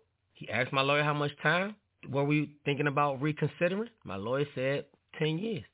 The judge looked at me, smiled, and said, you got it. Just like it was that fast. He was like, you got it. He said, I believe in you. I said, wow. And there it was. I walked up to the thing, to the to the bench. I signed the new papers, and it said that I have now a 10-year sentence because a reconsideration is a term where once you get sentenced by a court, they have options later on down the road that you can appeal for and have a reconsideration of your time that you were sentenced to. Meaning whether you were doing things good in the jail or whether you they feel you are, are rehabilitated and your life is changed and you're a better person, the judge allows you to come and present to him why he should reconsider the time he gave you. And they can give you a new time, right? And the powerful thing about that is it's like a rule of thumb. It's not a rule, but it's like a rule of thumb. It's an unspoken rule. On a reconsideration, you don't ask for more time than what you already have in. Usually however much time you have, they bring you back right before the halfway mark. So I, I had 20 years and 10 years would be half. So I went and I had six years at that time. So you don't ask for anything more than six years. Because he's like, why would you want more time off your sentence than you did on your sentence? So to ask for 10 years would be like, so you're trying to come off your sentence and, and, and it looks like to the judge that you don't want to do the time for your crime. Like you just went off. So to ask for 10 years and I only had six in would be like rude to ask. You even asked for six or less. But I just knew it was God. God did it in a way where it just had to be him all the way around the board. And then what I didn't know at the time was the judge said it in front of me in the courtroom. He said, and I, he said, I don't know if you know Mr. Duggar, but I have a letter in front of me from the prosecutor. At that moment, I'm like, oh, man, what is about to happen now? He said, I'm going to read it to you. It was short, but basically this is what it said. The prosecutor wrote my lawyer and the judge without me knowing. After I got sentenced to the 20 years six years ago, he said, please accept this letter as a recommendation on behalf of Raynard Duggar that when he mm-hmm. comes for his reconsideration, that you will mm-hmm. reconsider his time. The mm-hmm. prosecutor, the one who was just calling me a murderer, saying I was a menace to the community, and wanting me to get the highest amount of time on my sentence. On the day that I got sentenced, he wrote a letter to the judge to say, I believe in the change in this man's life. The mm. prosecutor. And I was like, I was floored. God is so amazing. Now, here it is. I'm doing this this time. And God reconsidered the time. God mm-hmm. did. Man didn't. Even though I had to go back to court and make it a, like official, it was already written in heaven and God made it official before it even happened in the natural. God did it. And because of 10 year sentence, and I had six years in already, because of all the good time I had, I was eligible to come home eight months later. And I came home. Six years and eight months on a 20 year sentence by the grace of God. All God. No good time, no parole. I actually got denied parole. But coming home, I realized I was like, it's time to run for Jesus out here. I'm going to link up with people, link up with church, and we're going to be on fire for God. Because in prison, talking about fire, man, the reason that God had his name spreading throughout the jail using my life is because of the fire of God that was in that place. Mm. Miracles. Officers would come on their lunch breaks just to see if we were having Bible study at the time and we wanted to stand by and listen. Wanted to see if we were praising God on the tier and wanted to come and listen. Fire. People don't play about God in prison because that's really all you got. So I'm like, man, I'm going to come out here, connect with people and be on fire, man. I couldn't wait. Hallelujah. But then it shocked me. It was hard to find the fire out here. Mm-hmm. I mean, people love God and you see people going to church, but Mm. I remember I went to church and the church was on fire, but then after church, everybody's Mm. back to their normal life and it's like they're waiting for Sunday to come again. Mm. And I'm used to having three services a day on the tier. Every Mm-hmm. day I was ministering, God had me ministering three times a day, every single day for years straight. I mean, I know we had the time to do it, but I'm used to people being willing and ready to just Mm. go for Jesus all day, every day. Mm-hmm. And I had an awakening. But I also had to stop and think that, okay, Ray, you were in this situation where you had time. And now I realize that it's not that maybe people are not on fire for God, but life is smothering their Mm. fire because they're busy. And even in my own life, I started to see I got a job, I got married, praise God, had a child, and now I'm busy. And it's like mm-hmm. the the habits, the the things that I was doing for God, it didn't dwindle, but it like it wasn't as much. It slowed down. My prayers went from 5 a.m. to like 7:30, because I'm hmm. not getting up as early because I gotta go to work. and it started to frustrate me spiritually because I can remember and I have this I still have this desire and this hunger, but life is now happening. So now I'm trying to figure out how do I keep this fire burning while life is happening? How do I keep going hard for God when I have other decisions to make? And I, now I have to choose between God and the rest of my life. It was tough. I went through a season where I feel like I was like trying to spark. I didn't have a flame. It's like it's like this, trying to spark. Me and God, I'm hitting. We hitting. I still feel His presence. We hitting, but it, it's just a spark. And I had to figure out a way to stay on fire. I know one thing. I never wanted my testimony to be. I know some people may have this, and praise God. But for me personally, like before, when before I was in Christ, I never wanted my testimony to be a certain way. And in Christ, I didn't want my testimony to be that I'm not on fire for God anymore. That it was a jailhouse religion. That's what they call it. They say, I have family members say it to my face. Yeah, let's see how, how hard you go for God now. I had mm-hmm. friends that looked at me like it's only a matter of time before he be back out here. And it was mm-hmm. those things that motivated me to say, nah, God is too real for what they saying. It's not even about me.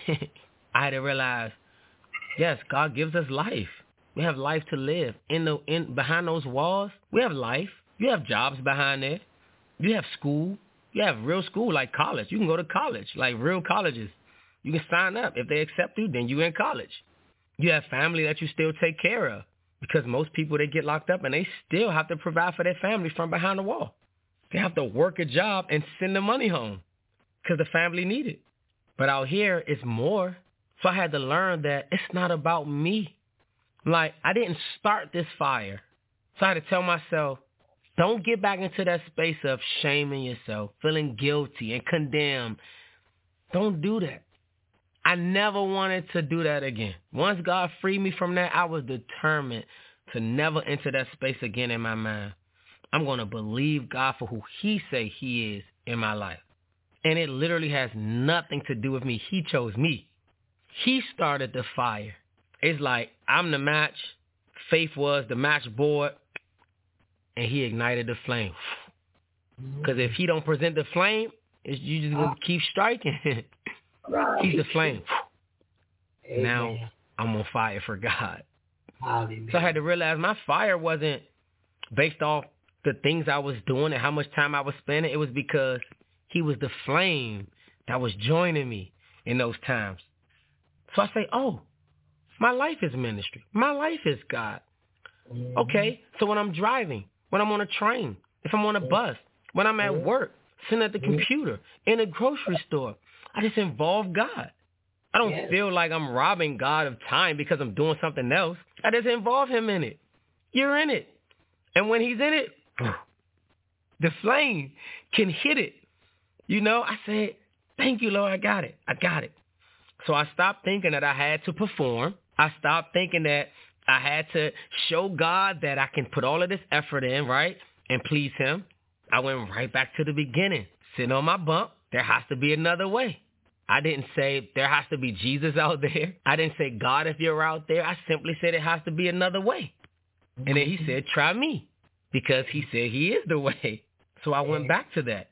I said, okay, God, you're the way. You lead the way. Just keep your mm-hmm. fire on it. He's been faithful to do it. Have I had difficult times? Of course. There's been times when jobs turned me down. I mean, I'm fasting for jobs. Things that I thought was so ideal for my family. I'm fasting, praying. They look at my thing and say, sorry, we don't hire felons. And I'm mm. like, God, I'm fa- I fasted, I prayed, I sought you, I turned down good food. Yeah. Times was rough. I actually got hired at Walmart, and I was working for about four days. They were still processing my paperwork. And then when my paperwork got processed, they fired me because it came mm. back that I was a felon, but they already hired me. I could have looked at God and was like, here we go again, God. You're troubling me again. You want me to pay for something again, God. What did I do now? But I said, nah. You know what? God said, try me. He's the mm-hmm. way. So I said, you know mm-hmm. what? That's right, God. You're the way. If this isn't, if this didn't come through, I'm not going to just try to encourage myself by saying, oh, God must have something better in store, right? No, I, I face reality. It didn't come to pass. I said, because I'm your son, I said, yeah, you may have something better, but it's the fact, it's just the simple fact that it didn't come through because you didn't want it to. I don't know what you have in store for me, but it's not that because God my ways. I'm letting you control it. And because I gave it to you, that's just what it is. And if there's a better way, praise God. And if it's something else that's not quote unquote better, because to be honest, Walmart could have been better than some another opportunity. But just because a different opportunity is looks different than the, what you think is the better opportunity, I would rather have the the one that God says I'm supposed to have. Because with him in it, that's what makes it better. So I was fine. I had to walk to work plenty of times for an hour walking in the snow. One time the sole of my shoe came off. I'm watching people driving past, just feeling like, man, I'm in. I'm close to my neighborhood too. So I'm thinking somebody gonna see me, recognize me. Man, look at him walking in the snow. That was kind of embarrassing.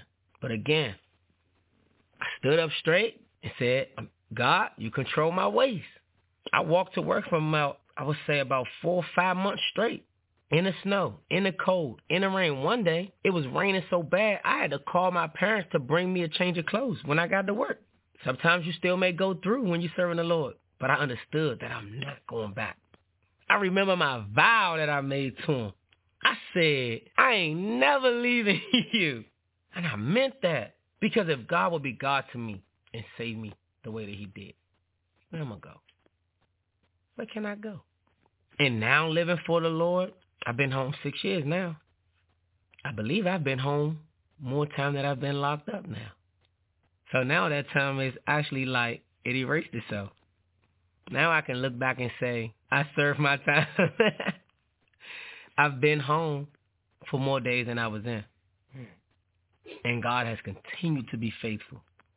I realize that when you're called by God and when he calls you, it don't matter what nobody got to say. It's his voice that matters. Sometimes I still think back and say, somebody lost their life so I could be saved.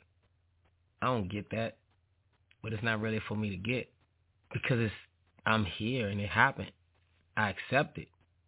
I pray for everyone that I've ever crossed paths with. I pray. But I know mm-hmm. God called. Why he fully called me is still unfolding. But I know that he hasn't forsaken me. He's still using me. And I'm I can say that I'm blessed. I struggled a lot with calling myself blessed. Because I didn't feel blessed. I felt like a murderer, to be honest. Though I knew he saved me, I still felt like a criminal. I still felt like a murderer. Because though his presence was real, what I did also felt real. And I was still like living with it. There's questions that'll go unanswered about why. But one question that did get answered was when I said there has to be another way. It was. It was him. It was Jesus. When he said, try me, I literally do that every day. Man, for the past six years, I just been trying him. I just been trying him. And I don't let the good times make me forget that every day he wants me to try him because there's something new every day that he want to mm-hmm. show me about him. So I don't let the good days make me feel like I've arrived. I rejoice. I'm glad. But I make sure that I continue to seek him diligently and try him. What do you have today?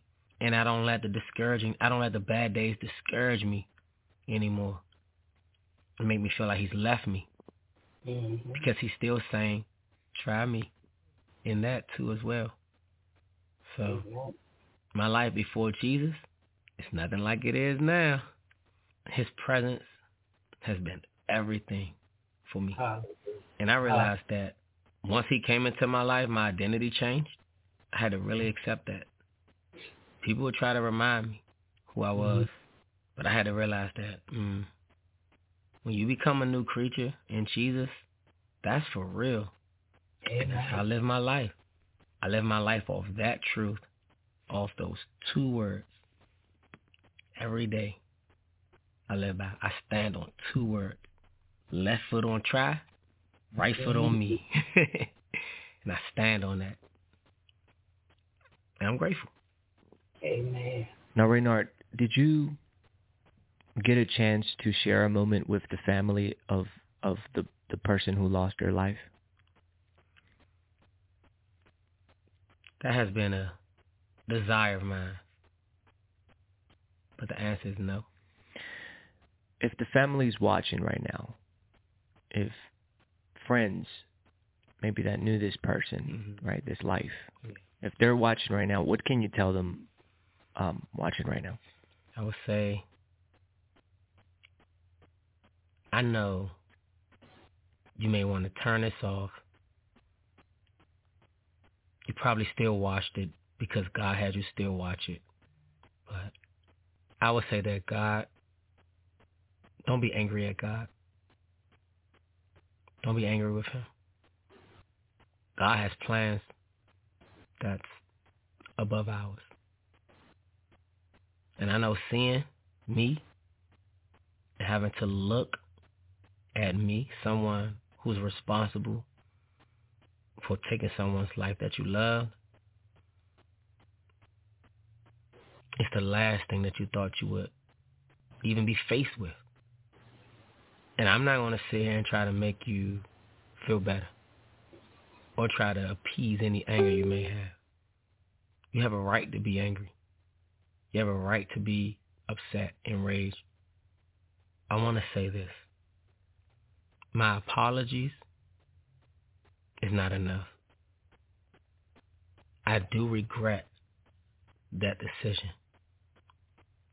I had no hate in my heart towards him, no animosity. There was nothing in me that wanted him to die in particular. It was a moment that happen. And if it brings any type of comfort, any ounce of comfort, I would say that I have the deepest regret and wish that it never had happened. But I do also believe that God had a plan even in that situation. And if you can just not turn and hear it for another second. Because when I said it, I, it's hard for me to understand how I got saved. That someone lost their life. As I said it, I was immediately reminded that that is the story of salvation. That Christ died for us to be saved. And I know it may be difficult to hear from me, but truth, no matter who it comes from, is still true. His passing can be salvation for many. God has worked and is still willing to work through his life. Through his life. With minds connected to it. Yes, there was trauma at the source of it, but God has changed the trauma into testimony that his life and the story of God's salvation through what happened can lead many people to Christ. Not only that, but just know, my prayer has always been that in his absence, God will be present for your family. And I believe with my heart of hearts that it has and that it will continue. That salvation has come to your house and that the presence of the Lord will rest with you, be with you, and that your house will be saved. So that when you think about your loved one, the joy of salvation is coupled with it. I pray you can receive that. Reynard, who is Jesus to you? Jesus is my bunk buddy. Be my bunk buddy. Your bunk buddy is somebody who you like immediately have to trust because it's you two, right? You might not know him from a can of paint, but now you live together. So it's like, when I met him, I ain't know nothing about it, but I'm like, you're here now. We living this life together. He my bunk buddy. We're sharing everything together. we looking out for each other. and yeah, he lives with me and I live with him. It's my bunk buddy. Raynard, any last words for people who are watching your testimony right now? I would say try him. If those words work for me, I know they'll transcend and work for you.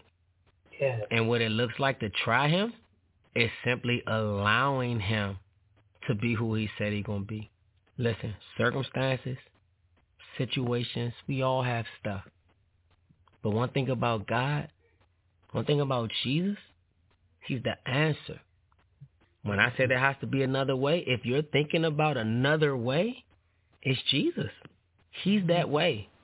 If you need out of something, if you're trying to get into something, if you need whatever's happening in your life to go right, to be fixed, if you need salvation, listen, he's the only way.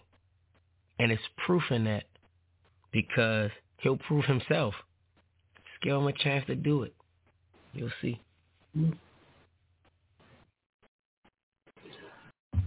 Hallelujah. Hallelujah, Mr. Raynard here. And listen, there are several things he spoke about that I can truly relate to. And when he talked about that devil will harass you because he don't want you to enjoy the blessing. The judge sentenced him to 20 years. The preacher told him he would only do 10 years. He couldn't believe that.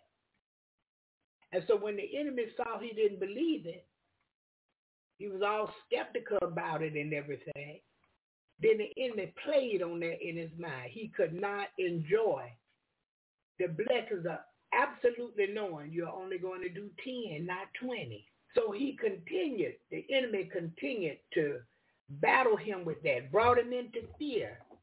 Anytime they called his name, even for mail call, he just knew they was going to call him and tell him they was giving him 20 years. And when I tell you the enemy make that thing so real, it's unreal. Yeah. He makes that thing so real to the person. I remember last month, a month before last, I think it was September, I went to Alabama, Birmingham.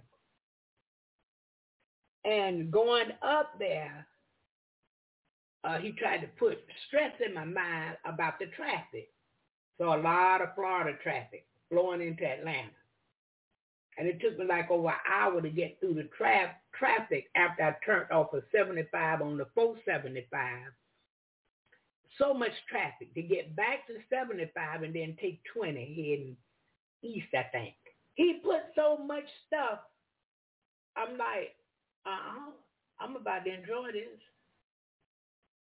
I got on to Birmingham.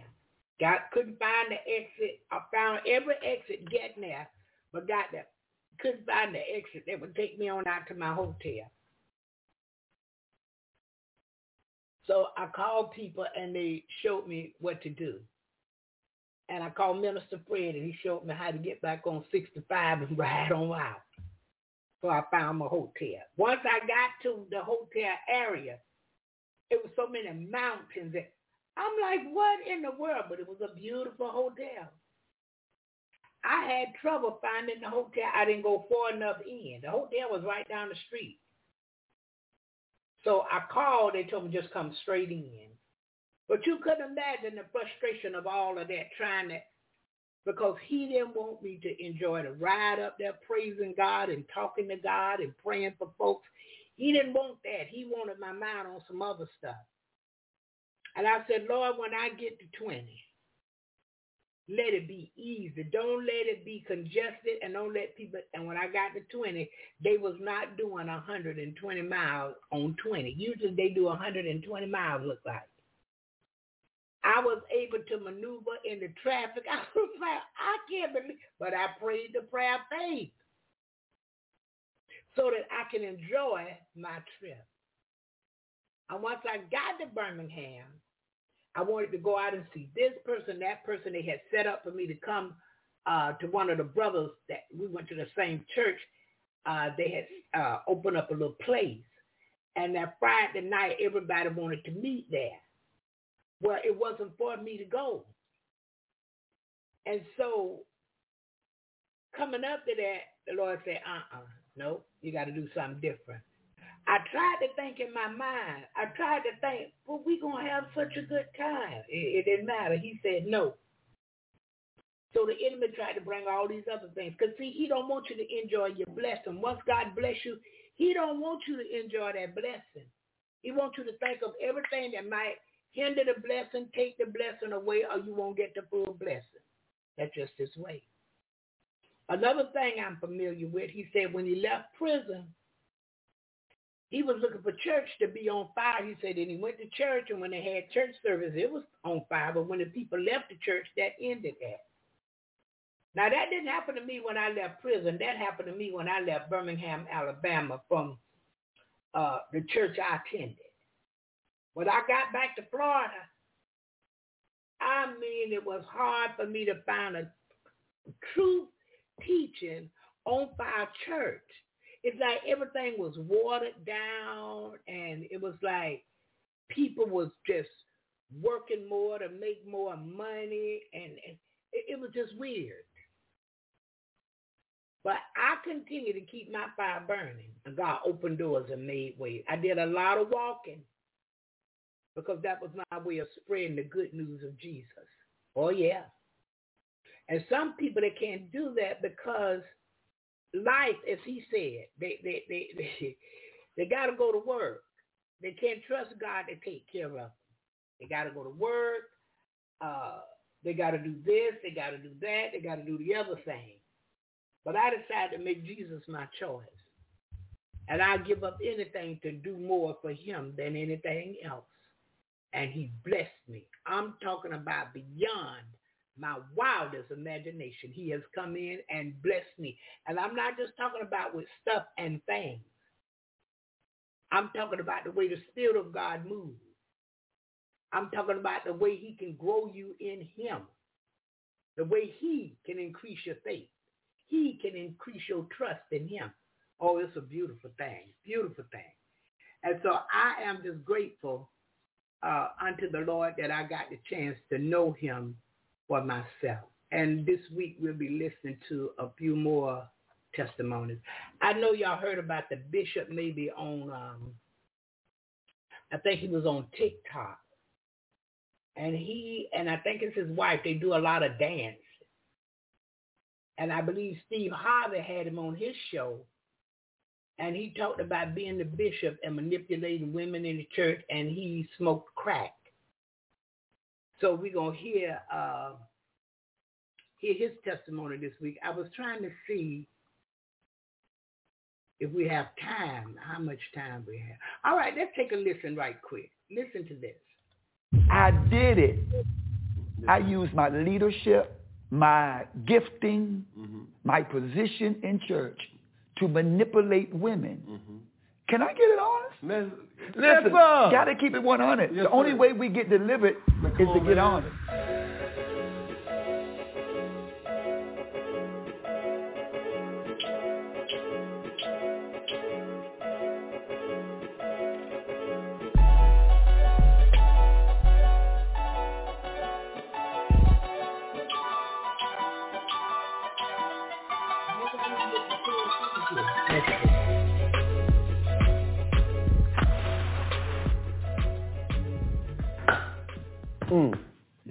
Yes, sir. Yes, sir. Yes, sir.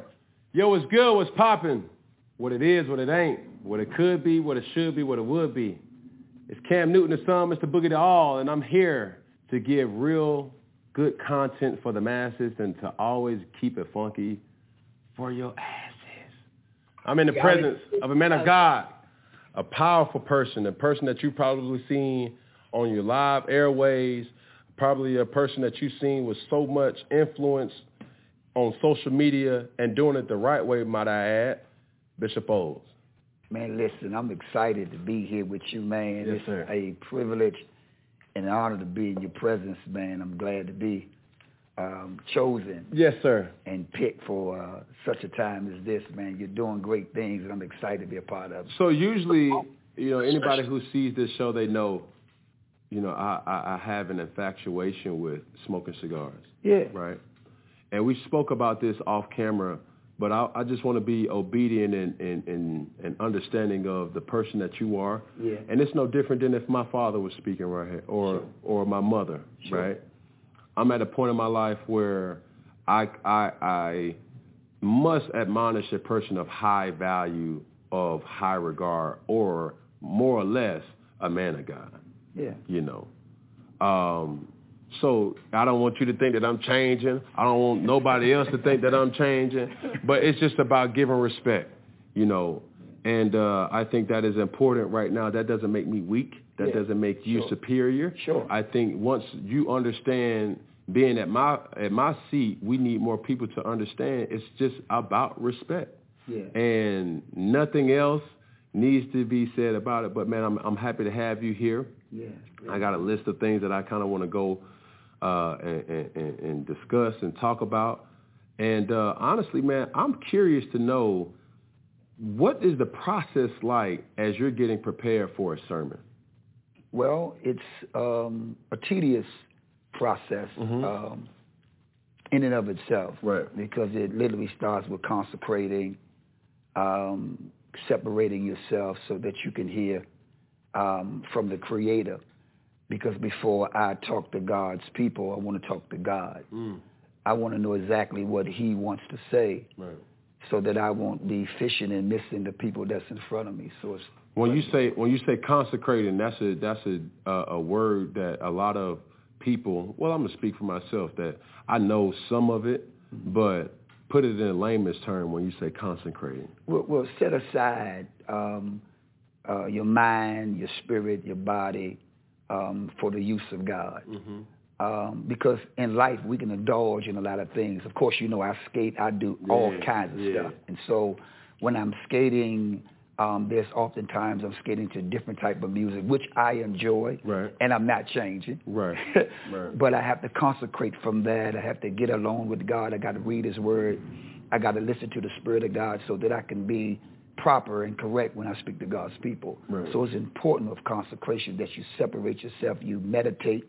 The scripture even says when you meditate day and night, you should be like a tree planted by the rivers of water. So when I'm preaching, I want to be able to be sturdy. Yeah. I want to be able to be focused Mhm. and want to be pointed so persons that are listening can get changed. Because I'm a preacher that don't like the charm, I come to change. And so consecration is part of that process.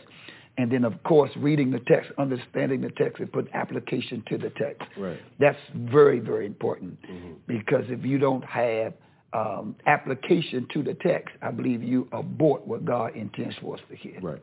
I think, uh, man, it's going to be great.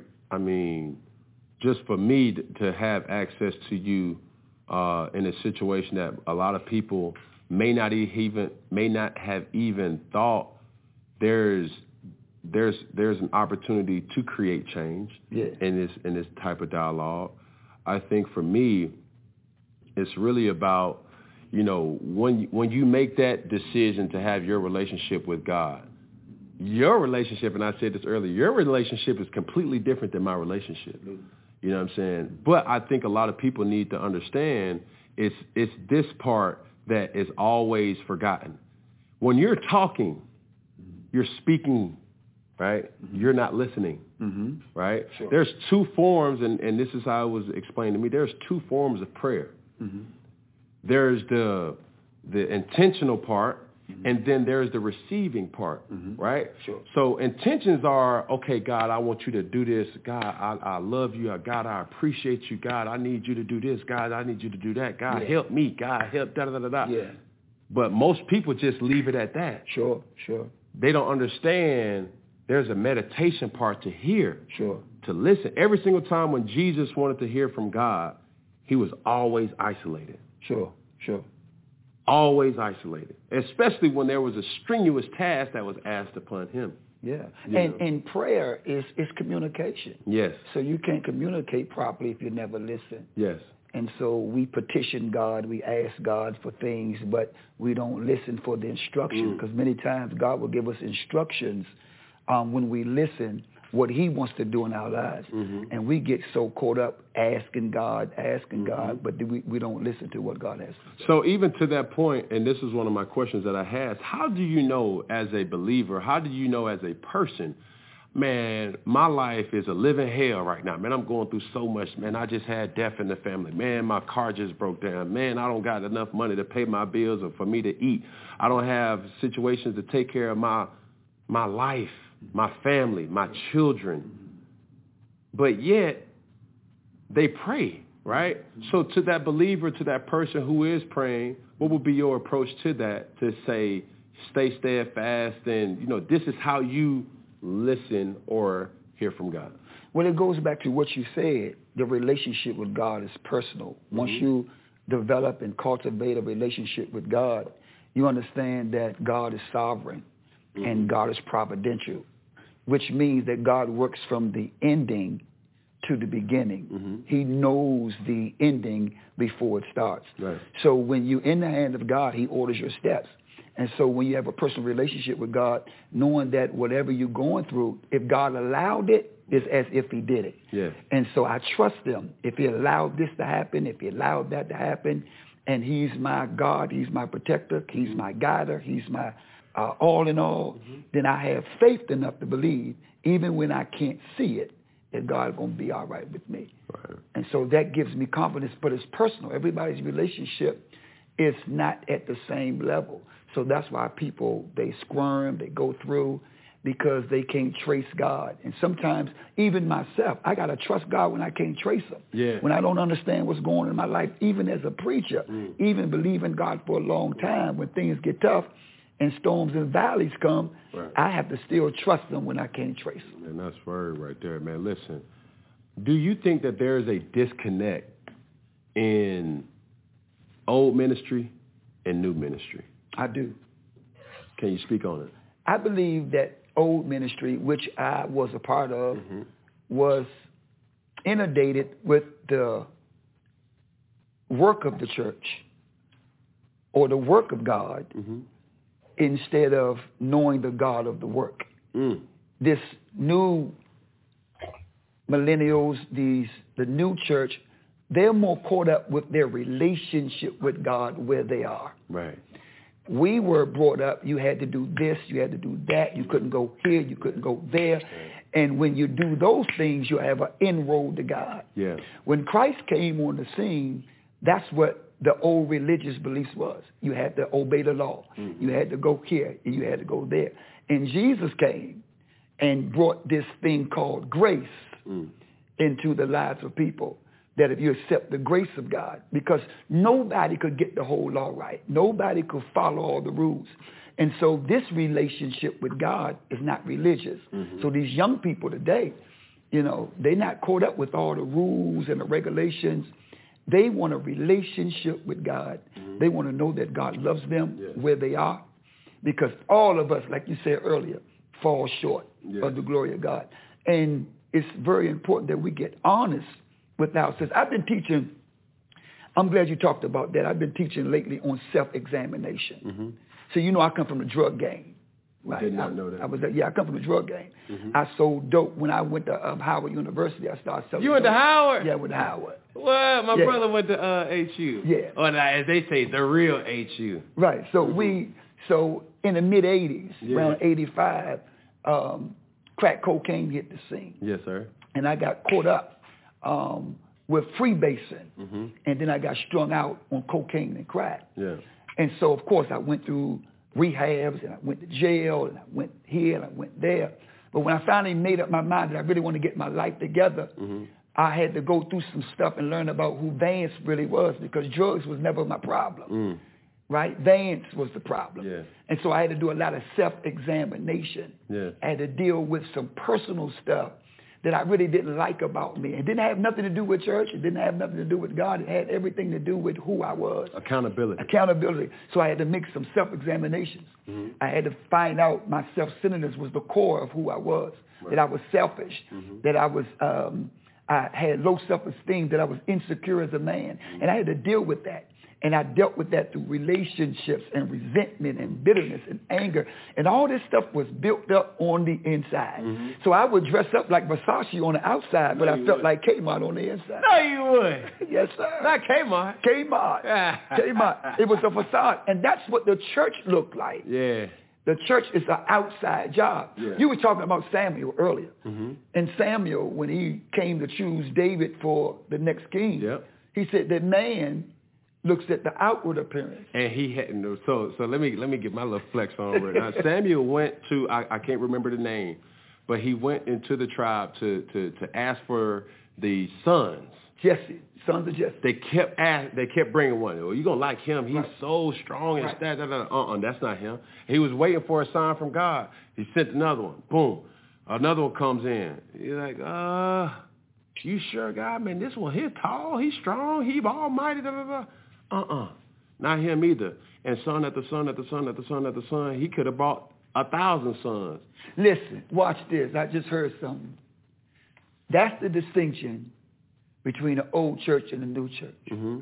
The old, the older sons, they looked the part. Yes, sir.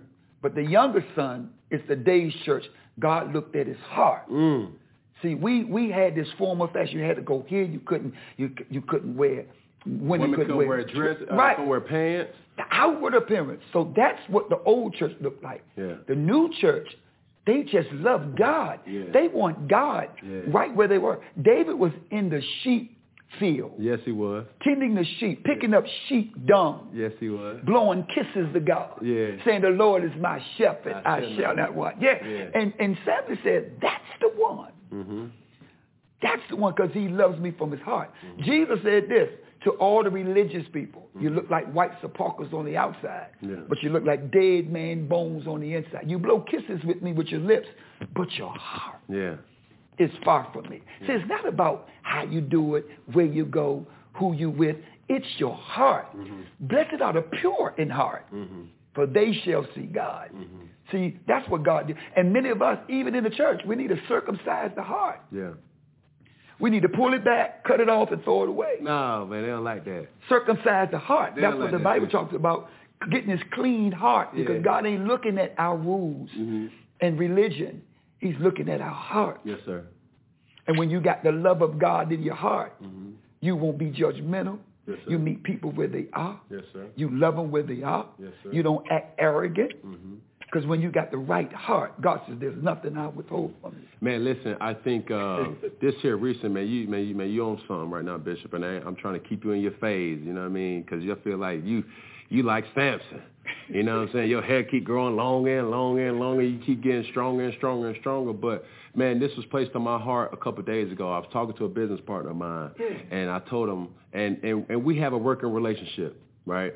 And I'm invested in a company that I've known little of him, but more or less just trying to educate myself with- this process. But needless to say, he said something. He said, Cam, he said, bro, you ain't got to worry about ego with me because ego for me is an acronym for easing God, out. Yes, sir. I said, oh, man, you said something, brother. And I said, man, what you even saying me, telling me that, bro, that's my accountability for me to always do right by you. Mm-hmm. And God, he doesn't, like you said, he doesn't look on the outer realm. He looks at your heart. That's right. And I always tell people that's close to me, I'm not a verbal person. Mm-hmm. A lot of people may say, "Man, Cam, bro, you gotta you gotta be a little bit more softer, man. You gotta you know follow up and do this and do that." I tell even even my partner that's in my life right now, I tell her, I said, "Babe, look, I'm an action person. Just because I don't tell you I love you, I'm gonna show you I love you. Sure. I'm a, I'm a, I'm a, I'm a, I'm gonna make sure that everything that you need, that's the type of person that I'm gonna be for you because my father, mm-hmm. my earthly father was the person, that's who he was for our family. Sure. You know what I'm saying? But that didn't make him either less to say, I already know if anything hell or high water come to, come come down to me, I know my father's gonna be there. My father probably never we've never kissed. We probably when we hug it's only on a man hug, you know what I'm saying? We haven't really, you know, had that intimate type of relationship. But I know and I've, I it took me some time to understand that I know who my father is to me and I love him for that. And I think more my, my my mother, she brings out a different side of me, just like anybody else does. So, you know, for that for that specific moment, I think you you, you have a moment that you have to tap in and say, man, listen, I want to be my best version of myself internally. And every single prayer that I pray, that I pray, I want people to see the God in me. I, you know, there's some issues that I have. I've been trying to fight my tongue for years and years because my younger brother, who did go to Howard, he just graduated with his master's from Auburn. He is now, Wow. you know, going to uh, Awesome. William and Mary right now. Um, he's just been there for a week, I think, right now. But he he doesn't curse. Yeah. So I said, man, I admire that, man. But I just, my road to to to to my walk with God is completely different than his walk with God. You know what I'm saying? But your heart, your your heart. See, love is the law Mm-hmm. of Christ's kingdom. That's the, one word. Love Mm-hmm. is the law. Jesus said this one time, man. It it it blew blew the disciples' mind because he said the world would know that you are my disciples by how you love one another. Mm. That's that's how not not how well you can preach, not how well you can sing, not how well you can administrate, not how well you can do business. They would know that you're my disciples by how you love one another. And that's tough Yeah, because people can be flat out crazy. they can. But we got to love them or love me through it. Mm-hmm. And when you have that type of agape love that's unconditional, yeah. mm-hmm. right? That we can love people um, through anything. Yeah. And that's the law of Christ's kingdom. But I'll tell you this though, uh, Bishop, it's it's tough because anybody who knows me know like I, I keep my uh, my circle real small, mm-hmm. right? Yeah. And I know my heart. Mm-hmm. I know I love hard. Yeah. You see what I'm saying? I don't. It takes a person to be burned to uh, uh, avoid from being or burning somebody else. Sure. You know what I'm saying? So it even even with us, like and and and I understand who you are, who you are, but I'm so comfortable with having a cushion between so many different people. I I, yeah. I communicate with people on Instagram. Sure. You know what I'm saying? Multiple people, male, female, you know, young, old. But I keep that cushion for Instagram not to allow them to have my number. Sure. So, you know, even when you when you was reaching out, man, here go my number, da da da. Yeah. I, I'm just so trained sure. that because when you come in to yeah. me, sure it's nothing right. that I wouldn't do for you. You yeah. know what I'm saying? And that's a that's a strong word, but I'm telling you, I love hard, and I know there's a lot of people out there that feel just like me, because it's like, man, when you do pour into a person, and they do become your Judas, mm-hmm. and they do betray you, when they do have all these different things, man, it hurt, man. Yeah, it hurts. It hurt, mm-hmm. and then it creates this wall where, okay, this person did that Okay, that person did that. Okay, that person did that too. Okay, that person did that too. Now you you you shielding yourself mm-hmm. from the realness of you know somebody else. Somebody else. You know what I'm saying? But am I to blame? Mm-mm. You know what I'm saying? So, you know, going through this thing that we call life, man, it's all about building relationships and understanding and knowing that. Listen, and I was having a conversation with my girl, uh, you know, even this morning, just talking about, babe, like, you're going through a different phase of your life. You can't keep saying, "Oh, that's my best friend." Yeah. No, that was your best friend at that point in time. Mm-hmm. You saying that that's your best friend now? That's not. That's not your best friend. That's that. That's your acquaintance. That's your. That's your friend. Oh no, we follow each other on Instagram. We always keep a. No, no, no. But does that? Does your best friend know your mom? Mm-hmm. No, I ain't never. That's not your best friend. Mm-hmm. Your best friend knows everything about you. You know what I'm saying? And I just want people to understand. It's like, man, you gotta, you gotta always warrant what you say and how you say certain things. Because my mama was the first person to tell me, boy, there's power in the tongue. Yeah. Careful what you say now. Be careful. Be careful the blessings that you bestow over people or the de- demonic spirits that you bestow on people as well. That's right. You know what I'm saying? That's right. Um, yeah, Life man. and death is in the power of the tongue. Mm-hmm. Your words, your declaration. You know, man, at the end of the day, it's a process mm-hmm. for everybody. Um, now I've been I've been drug drug free for like 29 years, mm. um, but it's a process. It's a sanctification process. Once you give your life to God, then it's about working on self. Mm. That's so important. I think I think persons today spend a lot of time looking at everybody else's stuff mm-hmm. instead of self-examining ourselves. Now, the Bible, the, the book that we read, the Bible is not a window so you can see everybody else's stuff. Mm-hmm. The Bible is a mirror so you can see you. Mm-hmm. So you can have a personal relationship and a development so your character can change. But it's a process. Mm-hmm. Man, I used to smoke Newport. Mm. I loved, man, running women. No. No, I'm telling you. I'm telling you, man, I was the biggest trick it was. No, you weren't, man. man. I'm telling you. I tell my wife while she gets mad, I say, man, listen, I love women, but yeah. I'm only in love with one woman. Yes, sir. And so I had to get delivered from that. Mm-hmm. Even in church. Can I get honest? Uh, man, come on now. As a preacher. Come on now. As a preacher come on now. in church. I see it. My father's a preacher. Yeah. I see the woman that's in church and they come in and, you know, as they would say, you a wolf in sheep clothing. Yeah. And a lot of women and a lot of not I'm not going to be specific to women. A lot of humans use that as a ploy to get closer to somebody else. Absolutely. Absolutely. You see what I'm saying? It's a lot of different things that you can kind of, you know, shape and form, and you can say the right things, but over time, time's going. I did it. Mm.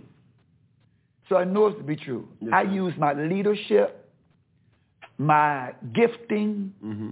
my position in church to manipulate women Mm-hmm. to have sex with them. Mm-hmm.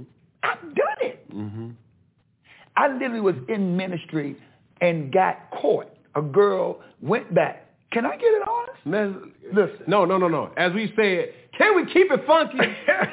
Listen, Yes, gotta keep it 100. Yes, the only sir. way we get delivered Man, is come to on, get man. honest. Come on. And Keep so, um, now this was all before I got married. Yes, before I sir. became a pastor. Yes, sir. I was a straight up womanizer. Mm-hmm. So I was manipulating the girl in church. Mm-hmm. She caught her feelings, Mhm. fell in love, Yes, sir. and wouldn't go tell the pastor without me. Mm-hmm. So the pastor made me sit down, took my position, made me go to counseling to deal with power, money, and sex. Mhm. Because I had to deal with this lusting devil Yeah. that I had on me, taking advantage of vulnerable women Yeah.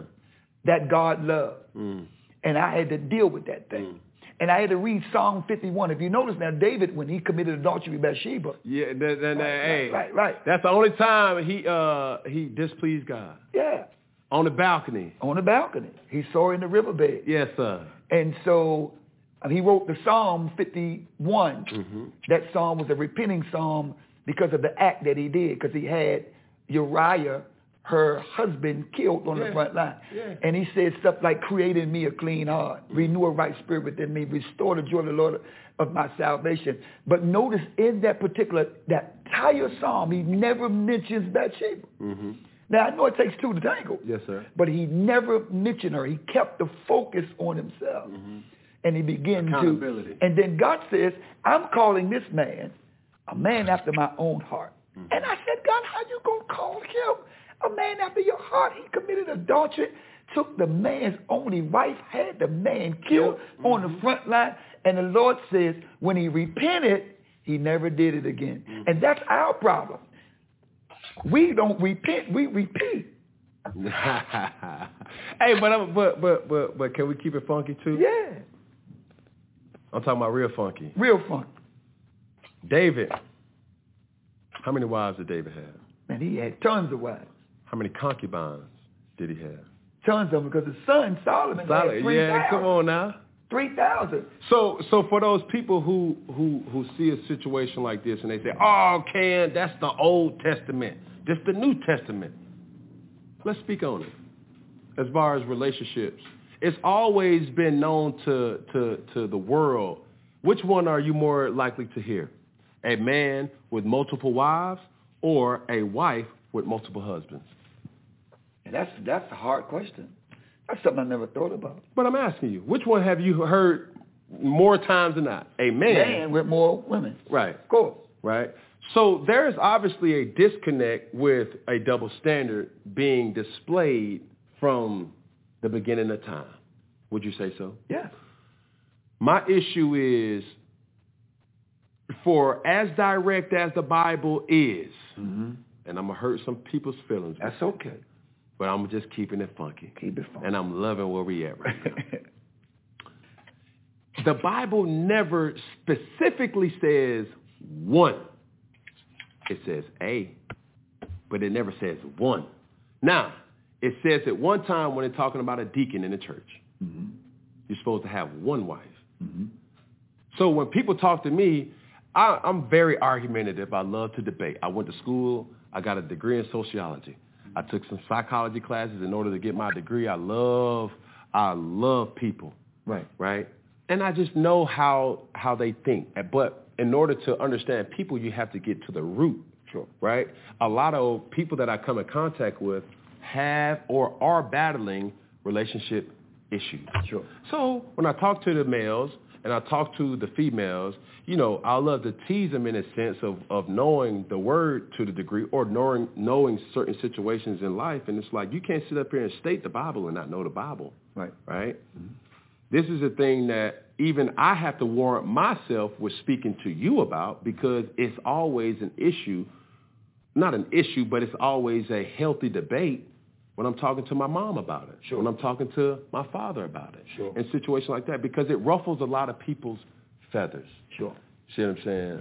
So I would say the person that I relate to, to the most in the Bible was and is David, Okay. right? Mhm. Because he wasn't the he wasn't the strongest, he wasn't the the, the tallest. He was a person who wanted God's heart, and in return, God gave him everything his heart desired. That's right. And it wasn't even a part. It wasn't even about Bathsheba. Mm-mm. Because if he said, if, if David, as God would say, if David went to God and said, you know what, God, I want Bathsheba. Mm-hmm. God, in some way, shape, form, would have gave it to him, Mm-hmm. right? How crazy it looked like. You see what I'm saying? So I think we live in a day and time now where it's like we have to understand. Listen, your relationship is one thing, but but there's a lot of people in search of something that they're not holding themselves accountable to 1st mm-hmm. You know, and when you have certain situations, as I will talk about in the Bible, the the the, the great book, there were a lot of favored men that had God's favor mm-hmm. that had multiple wives. I'm not saying that I that that I want to have multiple women around me and it's an okay. I'm I don't I don't believe in that. I don't condone that because of the morals that that was been instilled and implemented in my life. Sure. But it's still there though. It's still there. And it's still happening. And it's still happening. It's still happening. It's still personal. Um, for me, like like it goes right back to it's personal. Mm-hmm. Your relationship with God is personal. And so we have to allow people to be where they are with their God Yeah. And not be so judgmental and, and sending people to hell because we don't have the final rule to anything. For me, because of the way I was raised and because I knew the Lord Jesus left us two commands when he left. Now, when he was on the scene, he was in the Old Testament, of course. New Testament doesn't start till he gets up from the grave. Mm-hmm. So he was in the Old Testament. And they was in a time of dispensation of law. Mm-hmm. And so he said, I didn't come to destroy it, I came to fulfill it. Mm-hmm. But he said, I'm going to leave you. He, this was his last words. I'm going to leave you with two commands. He says, love God with all your heart, mind, soul, and strength. Because I told you love is the law of Christ's kingdom. Yes. Here's the two commands. This is going to bless everybody. If you get this, you got it all. Love God with all your heart, mind, soul, and strength. And the second one is likewise the same. Love thy neighbor as yourself. That's the law. Mm-hmm. Now, if you love your neighbor as yourself, then there's some things you won't do to others that you don't want done to you. So, to that point too, Mhm. right? There's always a, you got many different gods, Right, prophets, right. religions, Yeah. creeds, or whatever. When you talk about Muslim, when you talk about Buddhism, when you talk about uh, Hinduism. Hinduism, Yeah. when you talk about Mormonism, yeah. when you talk about Seven Day Adventists, when you talk about all these other ones that I'm that I'm that I'm just forgetting, uh, lost for words. Yeah. The common denominator hmm is do unto others as you would want them to do unto you. Simple and plain. In some way, shape, form. And the Quran is going to say it's going to have it in a type of way. But the thing is, with those creeds that anybody goes by and live by, the thing is, what makes Muslims have relationships or multiple wives? You feel me? That's just always been, you know, my kind of thinking and theory because it's like, man, wow, like for us to be so much alike. And I hear, I had a conversation yesterday uh, with a talent, and she said, you know what? One of the things that I need my partner to have, she was single. Yeah. She said, one thing that I need my partner to have, he has to have a relationship with God. hmm I said, I received that. Mhm. I said, let me, let me ask you this, though. Your religion is what? She said, I'm Christian, devout Christian. Mhm. I said, okay, cool. But what if the man is Muslim? hmm Do you still see, like, you taking him serious? She sat back. She said, ah, that's just something we're going to have to talk about. Hmm So in that type of situation, how does that even, what's the right way to go about it though? Because I've seen multiple situations where in most religions, the male dominance will make a woman believe in what she wants to believe in, or or make make her believe in what he believes No in. doubt about it. You see what I'm saying? Yeah. Because in a Muslim religion, you can't be a Christian if you're my woman. Of course. And it's supposed to be like that in the Christian relationship Right. because it's unevenly yoked. It'll be a difficult spiritual Mm-hmm. relationship. Now, I've known several older couples that the wife, wonderful lady, Yes, sir. a Buddhist, Mm-hmm. wonderful, wonderful. She's 90 something years old. She did, used Mm. to do telling on my clothes. And her husband, they've been married over 50 something years. He's Catholic Mm-hmm. And they they got wonderful children. They got a wonderful relationship. They love each other, and she got an altar in the living room, and he he does what he does in his garage. Yeah. And so um, they were shared that it was difficult, but they didn't indulge or they didn't bombard each other spiritually. But for me, as a devout Christian, it, it's, it would be hard for me to not have a woman that's a Christian because when storms and trials and tests and trauma and, and valleys and, and, and mm-hmm. all sorts of things come that way, I need a woman that can pray with me that I can agree with mm-hmm. spiritually. Right. Now, I ain't talking about going and put our money together to get a house, a car, mm-hmm. or get some groceries or buy some clothes. We can go shopping and, and go to Saks and spend some money. But we can agree on that. But when it's time, when there's a storm to hit my house, and I'm saying, baby, we need to pray Right now. right now. And we need to be in agreement, right? Right now. Right now. And we need to be in agreement spiritually. Mm-hmm. That's the struggle. Yeah. That would that will be the struggle. That would be the struggle. right. Now everything else, I mean, you know, um, it's cool, but but but I ain't uh, a spiritual man with a relationship with God through Christ that I cannot live without prayer. And my prayer knows, doesn't have to be like your prayer. It's personal with my relationship with God because it's a process. Mm-hmm. Like we were talking about earlier. It don't have to be these and thous, oh great, I'm not, I'm not. It don't have to be all that. When, when, when listen, listen, listen. When Peter got out of that boat and walked on water to Jesus, mm-hmm. the Bible says he was walking on water. And then he took his eyes off of Christ and he began to sink. Mm-hmm. Here's his prayer. Save me. That's it. Mm. It wasn't a long 30 minute prayer with all these big words. He had a relationship with Christ. Two words, save me. Christ reached down with his right hand, picked him up on the water. They walked back to the boat on the water. So your relationship is your relationship. But it's hard for me uh, to, to pray um, with someone that we're not in agreement. How can two walk together unless they agree? So spiritually, it would be difficult. Mm-hmm. But I'm not saying it won't work mm-hmm. because I've seen it work, but it would be difficult. Right. Now, the woman that you mentioned, she said that I'm a devout Christian, mm-hmm. right? Like you said, the, sh- the man would be dominant in any spiritual relationship. If I, when I met my wife, my wife was indulging a little bit. She wasn't devout. Her mama was Jehovah Witness, right? And um, and she used to always say, "You ain't gonna change me." Now I didn't meet my I didn't meet my wife in church. I met my wife at the skating rink. no, you did. Yeah, I met my I met my wife at the skating rink because I still skate. Yeah. And I love to skate. Mhm. I have I fun. tell, I can it's my it. mental release, Yeah. you know. And I don't skate the gospel music. Mm-hmm. Never did. I've been skating for 47 years. Mm. And you could groove too, bro. 47 I, years. man, listen, I see it. I see you doing it, man. I said, man, that's a smooth brother right there, man. Because you you get down with the get down and you lift the leg up and then you come back with it, Bam. turn around.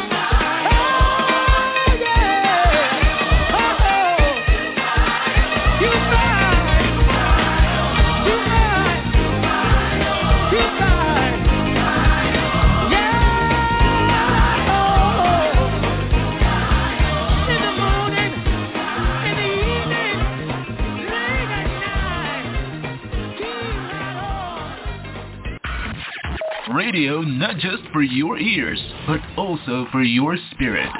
Jesus in the Morning Radio. And you're with Barbara. Hallelujah, hallelujah. I'm going to ask y'all to excuse the cussing. I didn't hear that part when I listened to this the first time. So somewhere in there I wasn't paying attention. I was reading something and trying to hear and looking at something else. So I apologize for the cussing this morning. And uh, this guy, we know that the interviewer, he is, he's not professing uh, to be saved, and he's not professing that he's got the Holy Spirit and he's walking in God. We know that. But the bishop is professing. And I, I never heard of a new church. Now, there may be a new church, but I never heard of one. I remember God said, uh, what Jesus said, upon this rock I build my church, and the gates of hell shall not prevail against it. But I don't think the church come on the scene until Jesus and over in Acts. But you know, today people, it's their thing. They do what they want to do. And they cut the old, what they're calling the old church off, but there's only one, like there's only one God, one faith, and one baptism. But people, they don't believe this and they believe something is wrong. And uh, the bishop, he said one thing that I have to agree on. We got to seek God that we got to do. And pray and ask God to send us to the right place to be taught the truth. Because see, a lot of this stuff that's going on now is to impress people. And then you heard this bishop say for himself, he was a womanizer. And I know plenty of them that way. I know some done got in trouble. The, the, got the wife, the, the, the mistress become pregnant. She threatening and to keep the wife and the church from knowing he flipping over hoops and uh, running under pews and crawling. Uh, yeah. Because you didn't keep your eye on God. You didn't keep it all God. And I want to tell us again this morning, let your feelings go. You got to have faith and trust in God and know God. Not how you feel. It's not what you think. It's what he said. And we don't want to prove and thin. I, I don't do all of that. I don't argue. I let it go before I do all of that. I don't hell raise. I don't fuss with people about what the word said. And I pray about this because it may be me. Lord, I know you. And if they don't want what I'm telling you, what I'm telling them you said, that's between them and you. I've done my job. But he wished that none should perish. And I wish that none should perish. Yeah, I want everybody that God draw to come to him. Because we know everybody's not coming. That's why hell enlarges itself and there's going to be a judgment day. There's some evil people. They know it's evil and they, they don't seek God. They just let evil continue to take over. And a lot of these people are threatening the church a lot of these people are threats in the church. You got a threat in the pulpit, and you following that threat. Antichrist already here. He's not coming. He's already here. And he's revealing himself more and more. But we following the threat. We'll never see the Antichrist coming. We just become a part of it. I heard him talk about the old church. Look, God does not change, and neither will his word. He was that way yesterday. He'll be that way today and forevermore. They took me back and they showed me where back in the day, nobody wore pants, men or women. When I look at different things about the scriptures uh, of the people and what they wore, everybody had a dress on. Men and women had dresses on, if you ask me. Later on, somebody created the pants. And they made women pants and they made men pants because they said women shouldn't wear pants because it's pertaining to a man. But back in the day, men didn't wear pants, they wore dresses too. turbans and head wraps, just like women, all of that. Yeah. Now, I didn't see uh, them with jewelry in their ear, the men. I didn't see that. And then when I look at godly women, I didn't I didn't see them with any either. But nonetheless, God is faithful to us. We didn't open a studio this morning, but we will hopefully tomorrow open the studio. So if there's anyone have something they would like to say, please feel free tomorrow morning to press that number one and come in. I'm asking the intercessors today to lift me up in prayer. I need some. Hallelujah. I need everybody who can touch and agree with me, touch and agree with me. And it will be all right in Jesus' name. So listen, we're going to pray out this morning and we pray the Lord bring us back tomorrow morning, 7 a.m. Eastern Standard Time for another episode of Jesus in the Morning. Hallelujah. Let's pray. Father God, we thank you for all that has been said and done. We thank you truly for your word. But Father, your word is a lamp unto our feet and it's a light unto our path. Forever, O oh God, thy word is settled in heaven.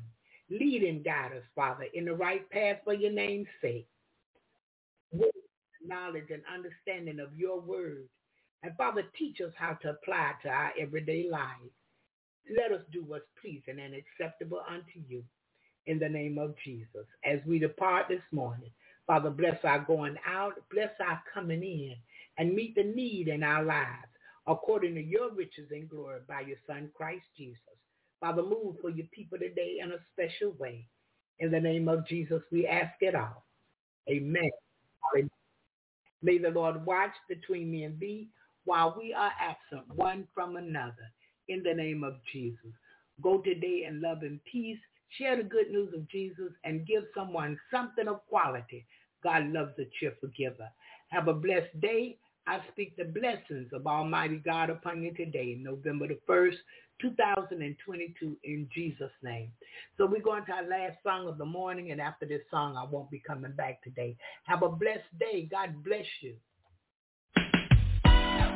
Yeah. Put your hands together right now. Listen. I don't know where you're listening to this at. Maybe in your car, you're at the crib. Maybe at the mall, the country club, maybe in the hospital. You could even be on lockdown. But I dare you to get this in your spirit. Speak to your situation and say, I will. I will bless oh, yeah. holy name. Everything in me. Brother, the same. Oh. And I know that's right. Huh? You might as well put your hands together. Freddie P, can you let them know something? I will bless his holy